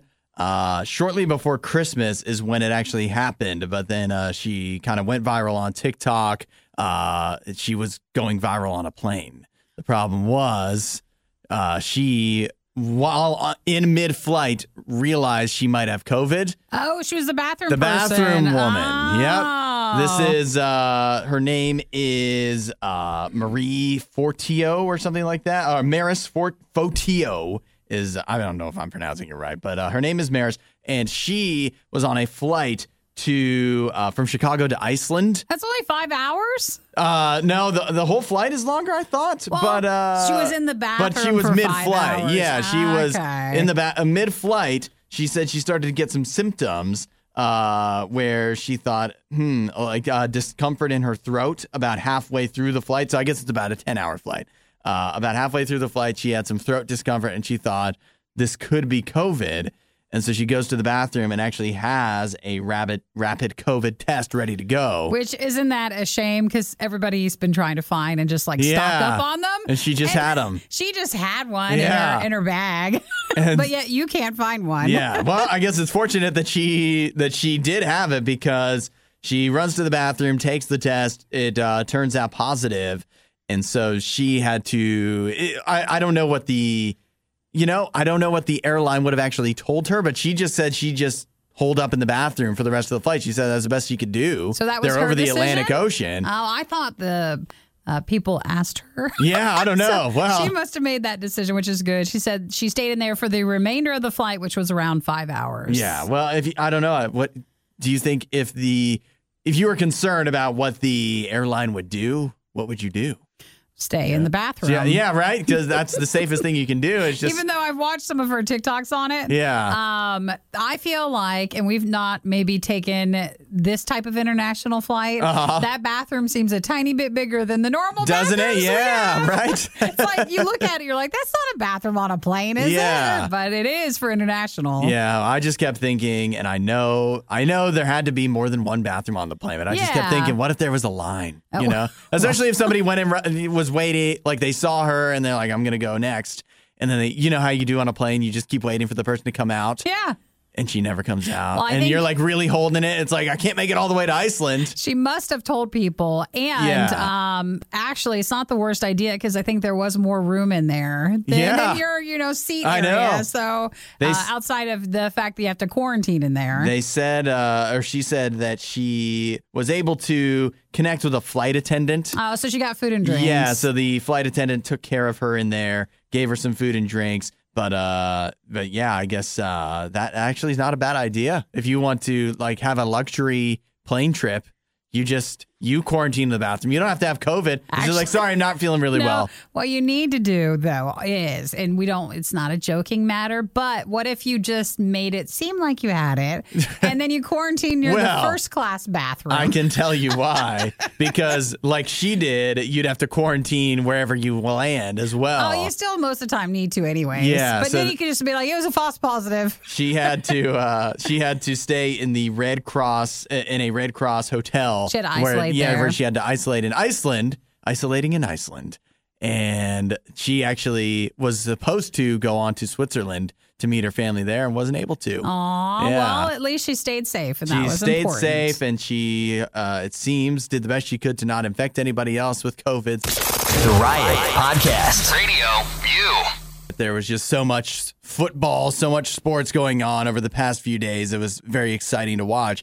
But uh, you know, when there's a story that uh, even people that aren't that interested in football are talking about, you know, it's either something really big, Yeah. uh, really good, or really bad. And I think in this case, it would be really bad. I think so too. Uh, Antonio Brown, the wide receiver, uh, he was for the Tampa Bay Buccaneers, and a pretty good one. And uh, uh, but he yesterday, has had problems, right? he has had issues in the past. He the Bucs rescued him after he was previously kind of kicked out of the league. Yeah. he had a lot of issues with the Oakland Raiders at the at the a time when he was with them, I believe, or was it the Steelers? I don't even remember. He's been around the league and had issues with several multiple teams, and uh, so his issue yesterday was he was the guy that was out there at the Bucs Jets game.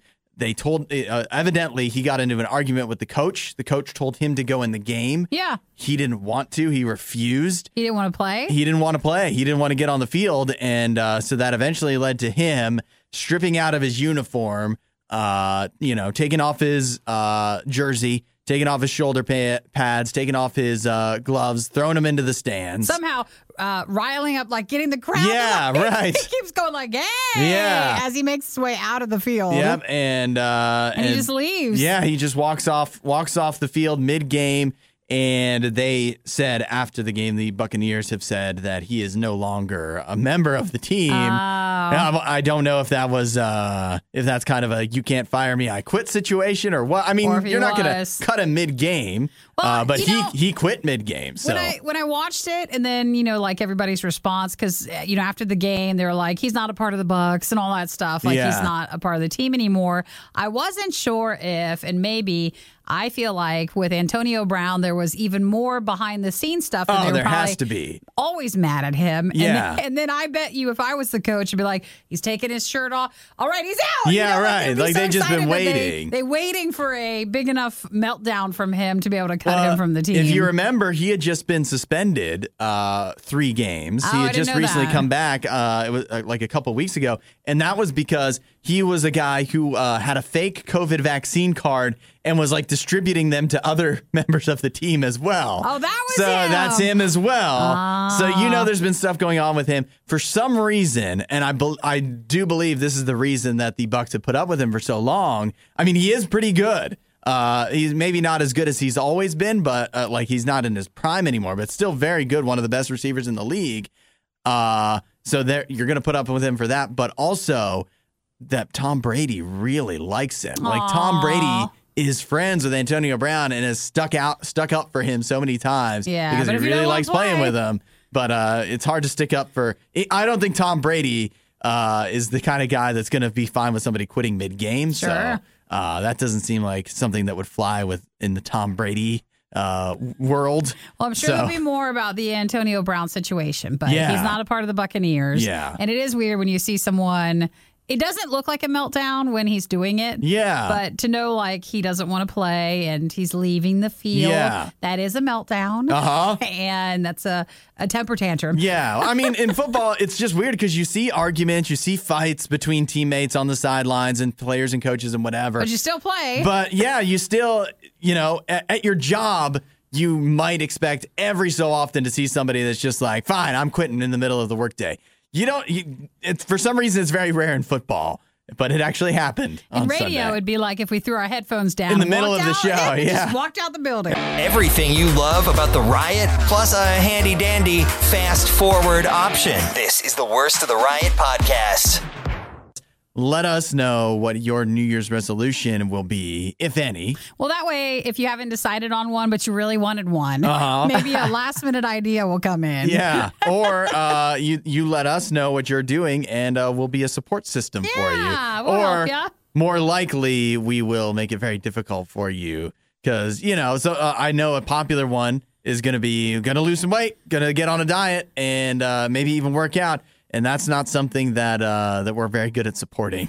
as much as, as great as an idea as it is, it's not not something that we're that we uh, really encourage. Uh, just because we love talking about food so much. It helps us to know because studies have shown that if you pick like a food related New Year's resolution, Uh-huh. you'll last till what do they normally say? Like it's two weeks or Yeah, like January 14th. Yeah. it's like till the 17th or like the 19th. And then if you're making like uh, dry you air, you might last longer. Or if you might do like more sleep or something. So there's different points in January that are normally the markers. Uh-huh. Yeah. and how long will you make depending on what your resolution is. So, uh, do any of us have resolutions going? I do. My, mine is I want to eat out less. I want to eat out less. I don't want to go out for lunch anymore because Uh-huh. before I was going out to eat for lunch you want it delivered? every single no, every single day I was going to Chipotle, and then I added up how much money I was spending at Chipotle, and it was just an ungodly amount. Like s- giving Chipotle that much money Yeah. just seemed wrong. They're sad to hear this. yes, exactly. They're like Isaiah, we love you at Chipotle. Keep coming back. So he was going every day. Every day. So now I'm gonna pack my lunch more, and my goal is I want to eat out three times or less a week. Okay. That seems pretty good, right? That's good. I think that's a, 'cause Three times or less. Well, Yeah, I mean that seems pretty reasonable. would say like, "Oh, I'm never going to eat out again," and Yeah. that does not last. Oh, you no. have to give yourself a little bit. Because I Uh-huh. know on the weekends I'm gonna eat out at least once on Saturday and at least once on Sunday, and that leaves like one time during the week where because I'm gonna pack my lunch every day for like lunch, but uh, one time a week for dinner Ah, that I, I can see. eat out as So- well. So did you pack your lunch today? I did. I have food here that I'm gonna eat. What did you bring? I have ham. Ham? Mhm. That's Sandwich? it? Just No, ham? No, I have I have ham and I have bread, and that's what I'm gonna eat. sandwich. yeah, I have a ham sandwich. That's what I have for lunch today. Did you bring anything else? Nope, like that's it. one ham sandwich? That's it. I mean, I, I have a loaf of bread in there. I think it's either ham or turkey that I have in the fridge, Oh, and so that's you what I'm make gonna. that each day. Yeah. I'm just gonna make that every day. All right. Well, you need Well- more than just a sandwich. Well, I'm only uh, no, I don't. I I because I, can leave. I, I get off early, so I can leave and go home, make myself more food. But I just need something to tie me over until I get home. Yeah. What did What did you bring for breakfast? Oh, I just have like a protein shake and I just ate a granola bar. It's so. not You're good? And my energy drink, I drank that too. So I'm feeling pretty full right now. I love it. You're like, what's the goal for this new you? I'd like to make a ham sandwich Yeah. every day. Every day I'm just gonna make a ham sandwich. well, what's yours, Nikki? Do you have any? Um, I would like to stop having my second dinner in the evening. Oh, yeah, that's a good one. Because you're even like during Christmas break, and Eric wasn't a help either. You're like, yeah, you want to go get something to eat? You're like, Yeah. "We Yeah. have dinner, and you're like, well, what's a later dinner? Yeah. Uh, so I think we're just going to do that. That's uh that's the big one in my house as well. so eating out less also it seems like to be the the yeah. new one. I uh I I've made some rules and these are things that uh initially I remember making, I don't know, uh, after a vacation like earlier this year, uh or last year I guess I should say, but now I'm sticking to it. And my wife is on board as well, where, uh, you know, because just like when you're married or when you, you're living with somebody, even if you have team a great plan Yeah. of Yeah. like, I'm not going to do this, when the other person, like, you just feed off of each other. And uh, so my wife and I are both in the new year. I, I don't, we're, we're having a competition. So that's how it's going to really be, uh, be something where we're all going to stick to what we're doing, where we're not going to eat, uh, eat out as much. So is that everybody's saying? We just don't I want to think eat so. out. I think we all want to, uh, Is that what it is? Like, is that what your New Year's resolution is? Is yeah, like not just eating to out less? not- Okay. Uh, it's to lose weight. Okay. Which, uh, like, is that a resolution? Does And that save count? money. Yeah. Say- oh yeah, Save save, money, lose Yep, weight, uh-huh. yeah. yeah. Not work out. No. I don't think I'm gonna do that. No. But uh, but definitely with the just Well, being. let me get the calendar. Let's pick the date we think we can last till. I love it. I I think if you can that, make uh, it through January, I think you'll make it. I think you I can like- do it. I well, think you can. You have a loaf of bread in there. Yeah, exactly. I can make it at least a week or two. all of our uh, like, uh, in a way are very vague. Our resolutions as well, so that should make it easier to stick to them as well. You know, you just write on. No, that wasn't included. That doesn't I mean, count. Isaiah, I, I, you're specific three times a week. Yeah. but that's still pretty generous. I feel of. Uh, Hey, that's good for me. I was mean, if eating it's like cutting nine or back, it's before. cutting back. It's so. But for Nikki, as a second dinner, and for me, just like not generally not eating out, and uh, we'll see how the Hudson's weight was the vaguest by far. Yeah, I didn't oh, even yeah, know what it was. Like that's when you my were plan. talking, you was like, ah, it's just kind of like we're doing it together, It's a and competition. it's a competition. That- and I was like, well, what are you doing? So uh, yes, uh, I'm going to lose weight by any means necessary except working out, uh, so that I can beat my wife.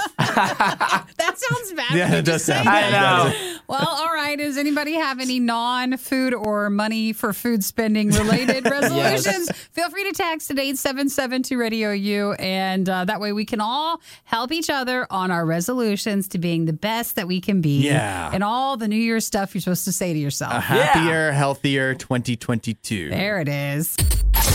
The worst podcast with the best listeners. This is the worst of the Riot podcast. How are we feeling about 2022? So far. So far? So far, I guess. You know, when you're three days in, Yeah, pretty good. It hasn't been so bad so far, right? Even though for a lot of us, today's like the first real day Yeah, this to is the experience test. it. This is going to be the hardest. Well, I have a uh, poll here uh, about how people are feeling heading into 2022.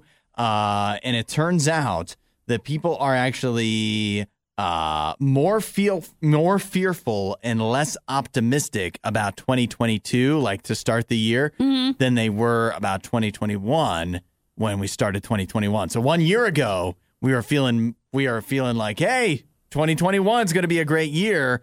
Uh, at least more so than we feel 2022 is going to be a great year. I think now we're just more comfortable in knowing that it's all bad anyways. Yeah. so Uh, what are we gonna get? this is this is an Axios uh, poll that they do every year. So they say that uh, in 2021, when we were going into that year, it's not that we're more uh, more fearful and less optimistic this year. It's not that we are. Uh, it's not that that is bizarre compared to other years. It's the 2021 starting last year was the bizarre year because I guess with COVID ending and stuff like that, we thought uh, we are so wasn't. we are abnormally optimistic starting last year. Sure. Uh, according to the survey, where now this year we're going back to normal, uh, back to the normal amount of optimism, which is not that much. Well, I guess I can't really remember 100%, but I, I think I feel like I remember last Christmas it was all the, yeah, it was bad at Christmas, but then it'll be better right after because we Mhm. just, you know, can't get together as Right. like Well, family and friends. If you remember, uh, at that time last year, we were just getting the vaccine. So I think a lot of people were that was the end to them of the pandemic is over. We missed out on a lot of stuff, but now we get to have a fun year again. Well, and then going into this Christmas, if you watch anything with news or if you stay, you know, on top of it, Yeah. I feel like we've just been hit with so much Oh, negative yeah. stuff that we they could have done a little better job. Yeah. And maybe throwing in some positive stuff. So I feel Uh-huh. like everybody's uh, probably more down than just coming off of all that. Yeah, when you're looking uh, at the actual numbers, they say 54% of people surveyed said they are more fearful than hopeful for what's to come in 2022. Well, I also- 50 44% was the opposite. I also feel like this is not our style because if anybody came up to me to ask me about a survey, Yeah. I would automatically be distrusting. You would? just nervous because I just don't do those. Yeah. So I feel like maybe we're more positive, but this the study just shows more negative. Yeah, well, you know, I, I was thinking that too because they also say uh, another thing was 51% specific to the U.S. Say they think the U.S. will be more like going downhill. They're they're more fearful than hopeful for how things are going to be in the U.S. And I think to myself, like for the U.S. and the world as a whole, uh, if you're asking me how things are going to be, I don't think things are going to get greatly better. Like I don't know, I just don't. I guess you could call me pessimistic, but I just don't think. Yes, Mr. Pessimistic. Yeah, I just don't think that uh, the trajectory doesn't really feel great. And ne- I mean, and I don't remember a time where I've been like, you know, things are getting better across the world. The glo- things just seem to be getting globally better. But that doesn't mean that I don't think like day to day. I don't think I'm pessimistic. You know what I mean? I, I think for my life, I think things will be fine. I think for people's like you know for people's lives in general people are going to be fine it's just is the world going in a great direction in the next year i don't know I don't think it's dumpster fire like, but no I, I feel like there's just all it's just always something though You- you- and it's your- always like that with your resolutions, maybe a good one is to be more positive. yeah uh it, it, whether it's day to day or big picture Oh, I don't even look at big picture. You don't even wanna look at Don't big- even look at big No. picture. Close your eyes. you can't be pessimistic if you don't think about it if there's nothing to look at, Yeah. just work on the day to day small things that are more manageable. Mm-hmm. yeah find the little joy Why pay for so many streaming services that you don't really care about when you can not really care about the riot for free? Radio U. have you seen anyone on tiktok dyeing their dog Uh, like different colors? yeah Uh, I'm not going to say no, but I haven't noticed it being like a trend. it's not a trend for Not- you Not that I've seen. but you've seen at least somebody do it Well, yeah. Does it I've tempt- seen people in real life do it. Does it tempt you? Um, it would be Rolo if I did, and he just barely can handle if, someone.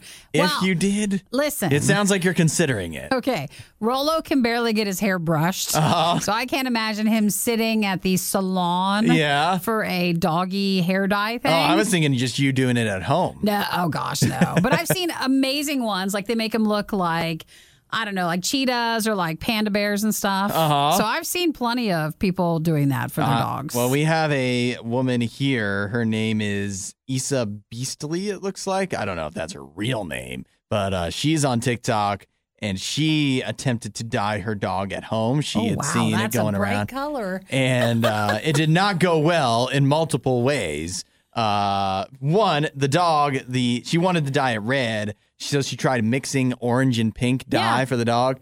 And I mean, you can see Nikki. It's just orange. That's just uh, well, if you look at it's orange, and then if you look at the back of the dog, like you look at different angles, pink on the yeah, other side. uh-huh. it did not mix, and it does not look good. I'm sorry to say for that dog. Her biggest concern also was not only for dyeing the dog's hair, but I guess in her apartment. Yeah, um, that's the other stuff. issue because the dog obviously did not stay still, did not wait. I know I've never dyed my hair, but I, you know, my wife has and stuff. Like you, you have to just keep that under control, or it will, it will dye other things. It'll it'll get away from you. You got to be careful with it. And uh, so with a dog, it's not surprising if you're doing it at home. That dog is not going to sit still uh, in the bathtub or wherever it may be long enough to uh, let that dye set before it can get on everything. And so yeah, the the bathroom the walls. You you can just see the entire wall. There's there's like the smudges of, Of the, the dye all around to the same level where the dog was. It looks like if someone was murdered, that was orange and yeah. pink. Uh-huh. If Gritty was killed. It'd be worth it if it looked better, but I don't think the dog looks very good. So not only you have that, it didn't work out, and you you're in trouble then with your deposit. Yeah. So it wasn't the best for her. See, so that now you don't seem concerned about the dog and the whole thing. Like No. besides that the dog doesn't oh, look good, You can don't. totally dye your dog's hair. I know you can, Yeah, but you should you? Oh yeah, absolutely. Why? Why? You know what? Maybe your dog wants it. Your dog would like to. It just has no way to tell you. Yeah. Because I used to do. Well, I guess you could say you could do that for anything for a dog. That's true. the dog really wants me to buy a car today. Yeah, right. it wants a new car. Uh, like for my dog, we used to have a mohawk shaved on top of his head. Uh-huh. And I always thought, oh, I asked one time if they could color that part. Yeah. And then they were like, no, he couldn't sit for it. so I was turned down. well, some people are are concerned. Just do it at home. About yeah. Well, I, I you should try it. Uh, yeah, one day. I, I don't I would never do like I always I don't make my dog wear clothes. I don't well, I my dog is black so dyeing would probably not go well for uh, just add that to the reasons why it wouldn't go well. Sure. But uh but I don't want to do stuff to my dog.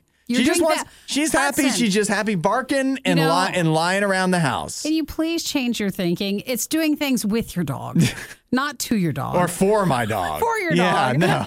I, yeah, I, th- I think she's just. Ha- I think. Uh, I think she is pretty good at conveying what she wants. And she doesn't She want wants to bark at things, and she wants me to give her uh, like cheeseburgers. Well, Rolo, that's what she wants. I'm now that Hudson's brought this up, Rolo. Just to let you know, I'm going to look on Amazon to see about uh, doggy hair dye. Uh-huh. And he already has a couple of hoodies, so he already has clothes. And you don't rent, so you don't have to worry about your deposit. So yeah, I'll just try it maybe outside. you can ruin ruin your house. It's fine. I'm not ruining. I'm making my dog's life better. All right. and dyeing your bathroom as well. Yep. Yeah, it's due for a paint job. If they keep talking long enough, they're bound to say something that you agree with. The Riot with Hudson and Mickey on Radio U. over the weekend, we have uh, determined who will be playing in the College Football National Championship game, which is coming up next Monday, right? Yes. Uh, one week from today.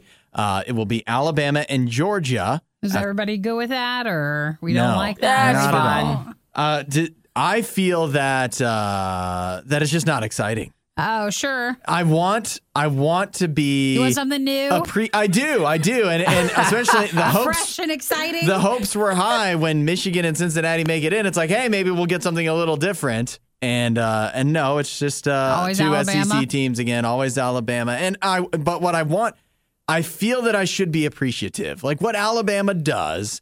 Eventually, I grew with the New England Patriots, with Tom Brady and Bill Belichick in the NFL, to appreciate them. Even though I wasn't big fans uh, initially, you just have to appreciate it because just nobody does what they do. Nobody did what they did for so long, win so much. Same thing with Alabama. It's just I want I want to grow to appreciate Nick Saban and appreciate Alabama because they just win so much. It's just not done. Yeah, but they're I just so don't- dominant, and I but I can't bring myself to do it. It's just boring to me. I don't know if you feel the same way, Isaiah, but like that's fine for like a game. Uh-huh. But if it's a bowl game and this is like the main thing you've been looking forward to, Yeah. it would be nice if they're not always the same. yeah. It, it's it's frustrating too because I understand that like obviously if you want to be different than just beat them, like everyone's like put Cincinnati in there, we need something different, and then they they just They get still have to bl- win they get still have to win the game, and it's just upsetting because it's all Alabama, Georgia. Obviously, people would say it's Ohio State and and Clemson and these teams that are always in it. But Mm-hmm. if you just if you want it to be different, then you just have to beat them.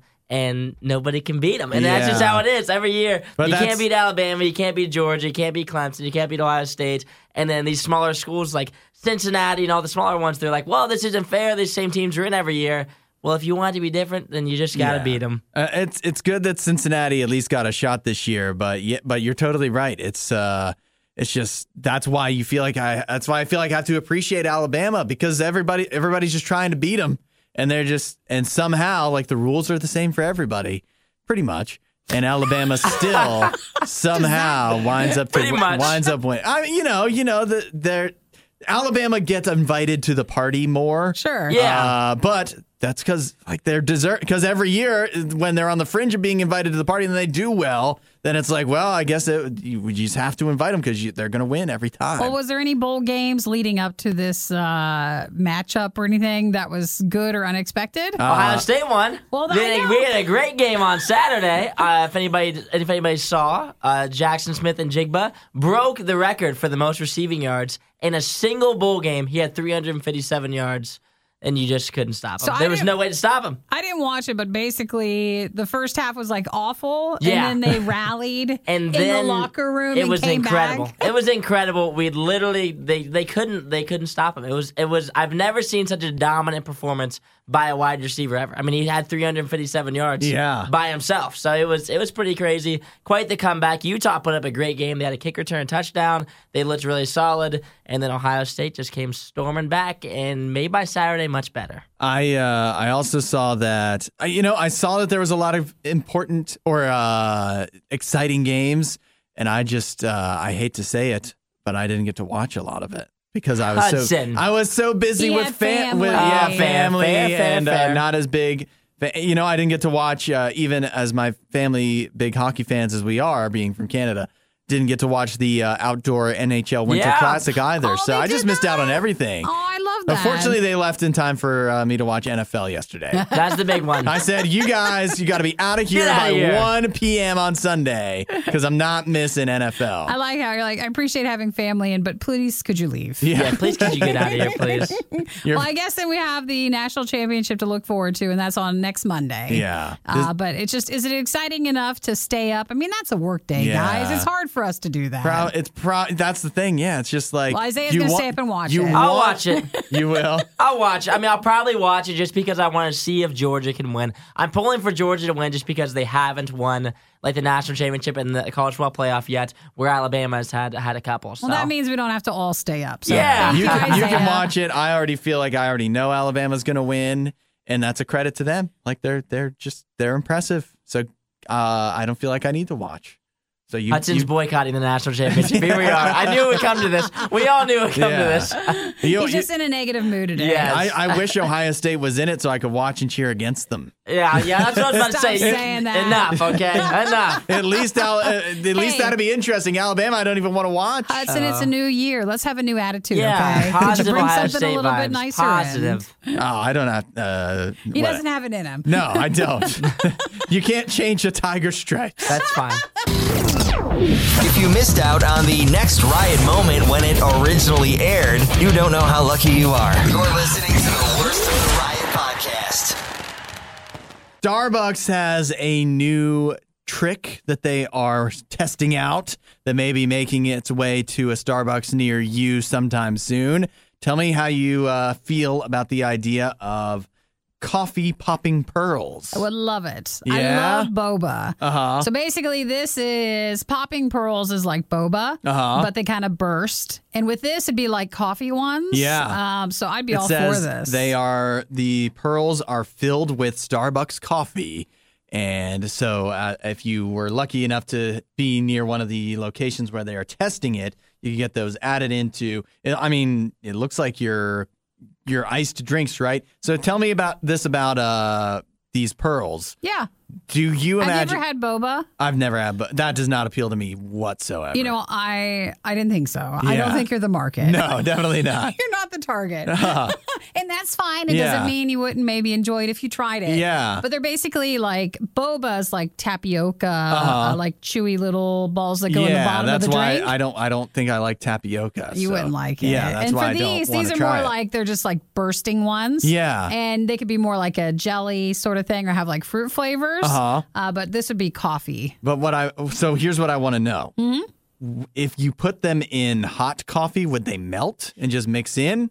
You know, I've only had it with cold. It just always comes in that sort of drink. Yeah. So I I don't know the answer to Well- that. I don't think they would melt, but I don't think it's usually done that way. Also, with the pearls, like, do you need a straw? Like, yeah, you I need was a big straw. because in the picture it doesn't even show a straw because it's Starbucks. No, you need well for them. Okay, the Starbucks uh, little popping pearls. Yeah. they seem a little small. Yeah, they do look tiny, right? Those are tinier because like Dunkin', they they've been testing uh, popping boba for a while. Oh, yeah? Uh, so those are bigger. You get like a really thick, big straw. Okay. And then you suck them all up, and you feel like you're going to choke on them, Uh-huh. and that's just part of the fun. That's that's all part of the experience, You're paying eh? for the experience, but these look a lot smaller than normal, like pearls. But I- they're they're calling them pearls because it's not technically it's not like the size of boba. Yeah. Well, I think I would think as well that uh, boba, like it would be associated with the tapioca thing, right? Yeah, it's the same. And so you wouldn't want. These just burst. You want people to know these are coffee, they're not tapioca. Yeah, they're pearls. So that for me, I will be interested because I am interested.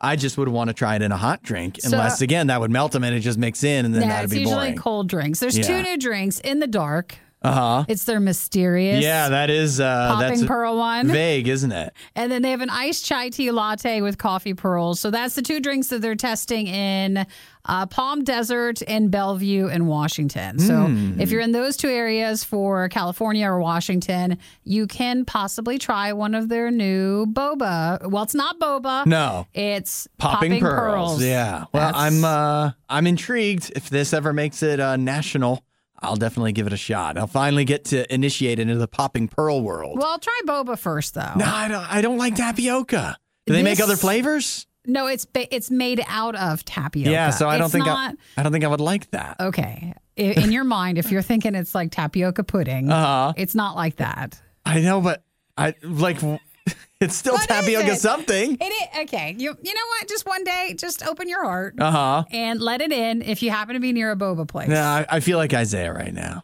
Haven't had it. don't want to try it. Hated it. Yeah. You just heard the worst of the worst. We'd give you the best of the best, but we'd have to find that. As soon as we do, you'll be the first to know.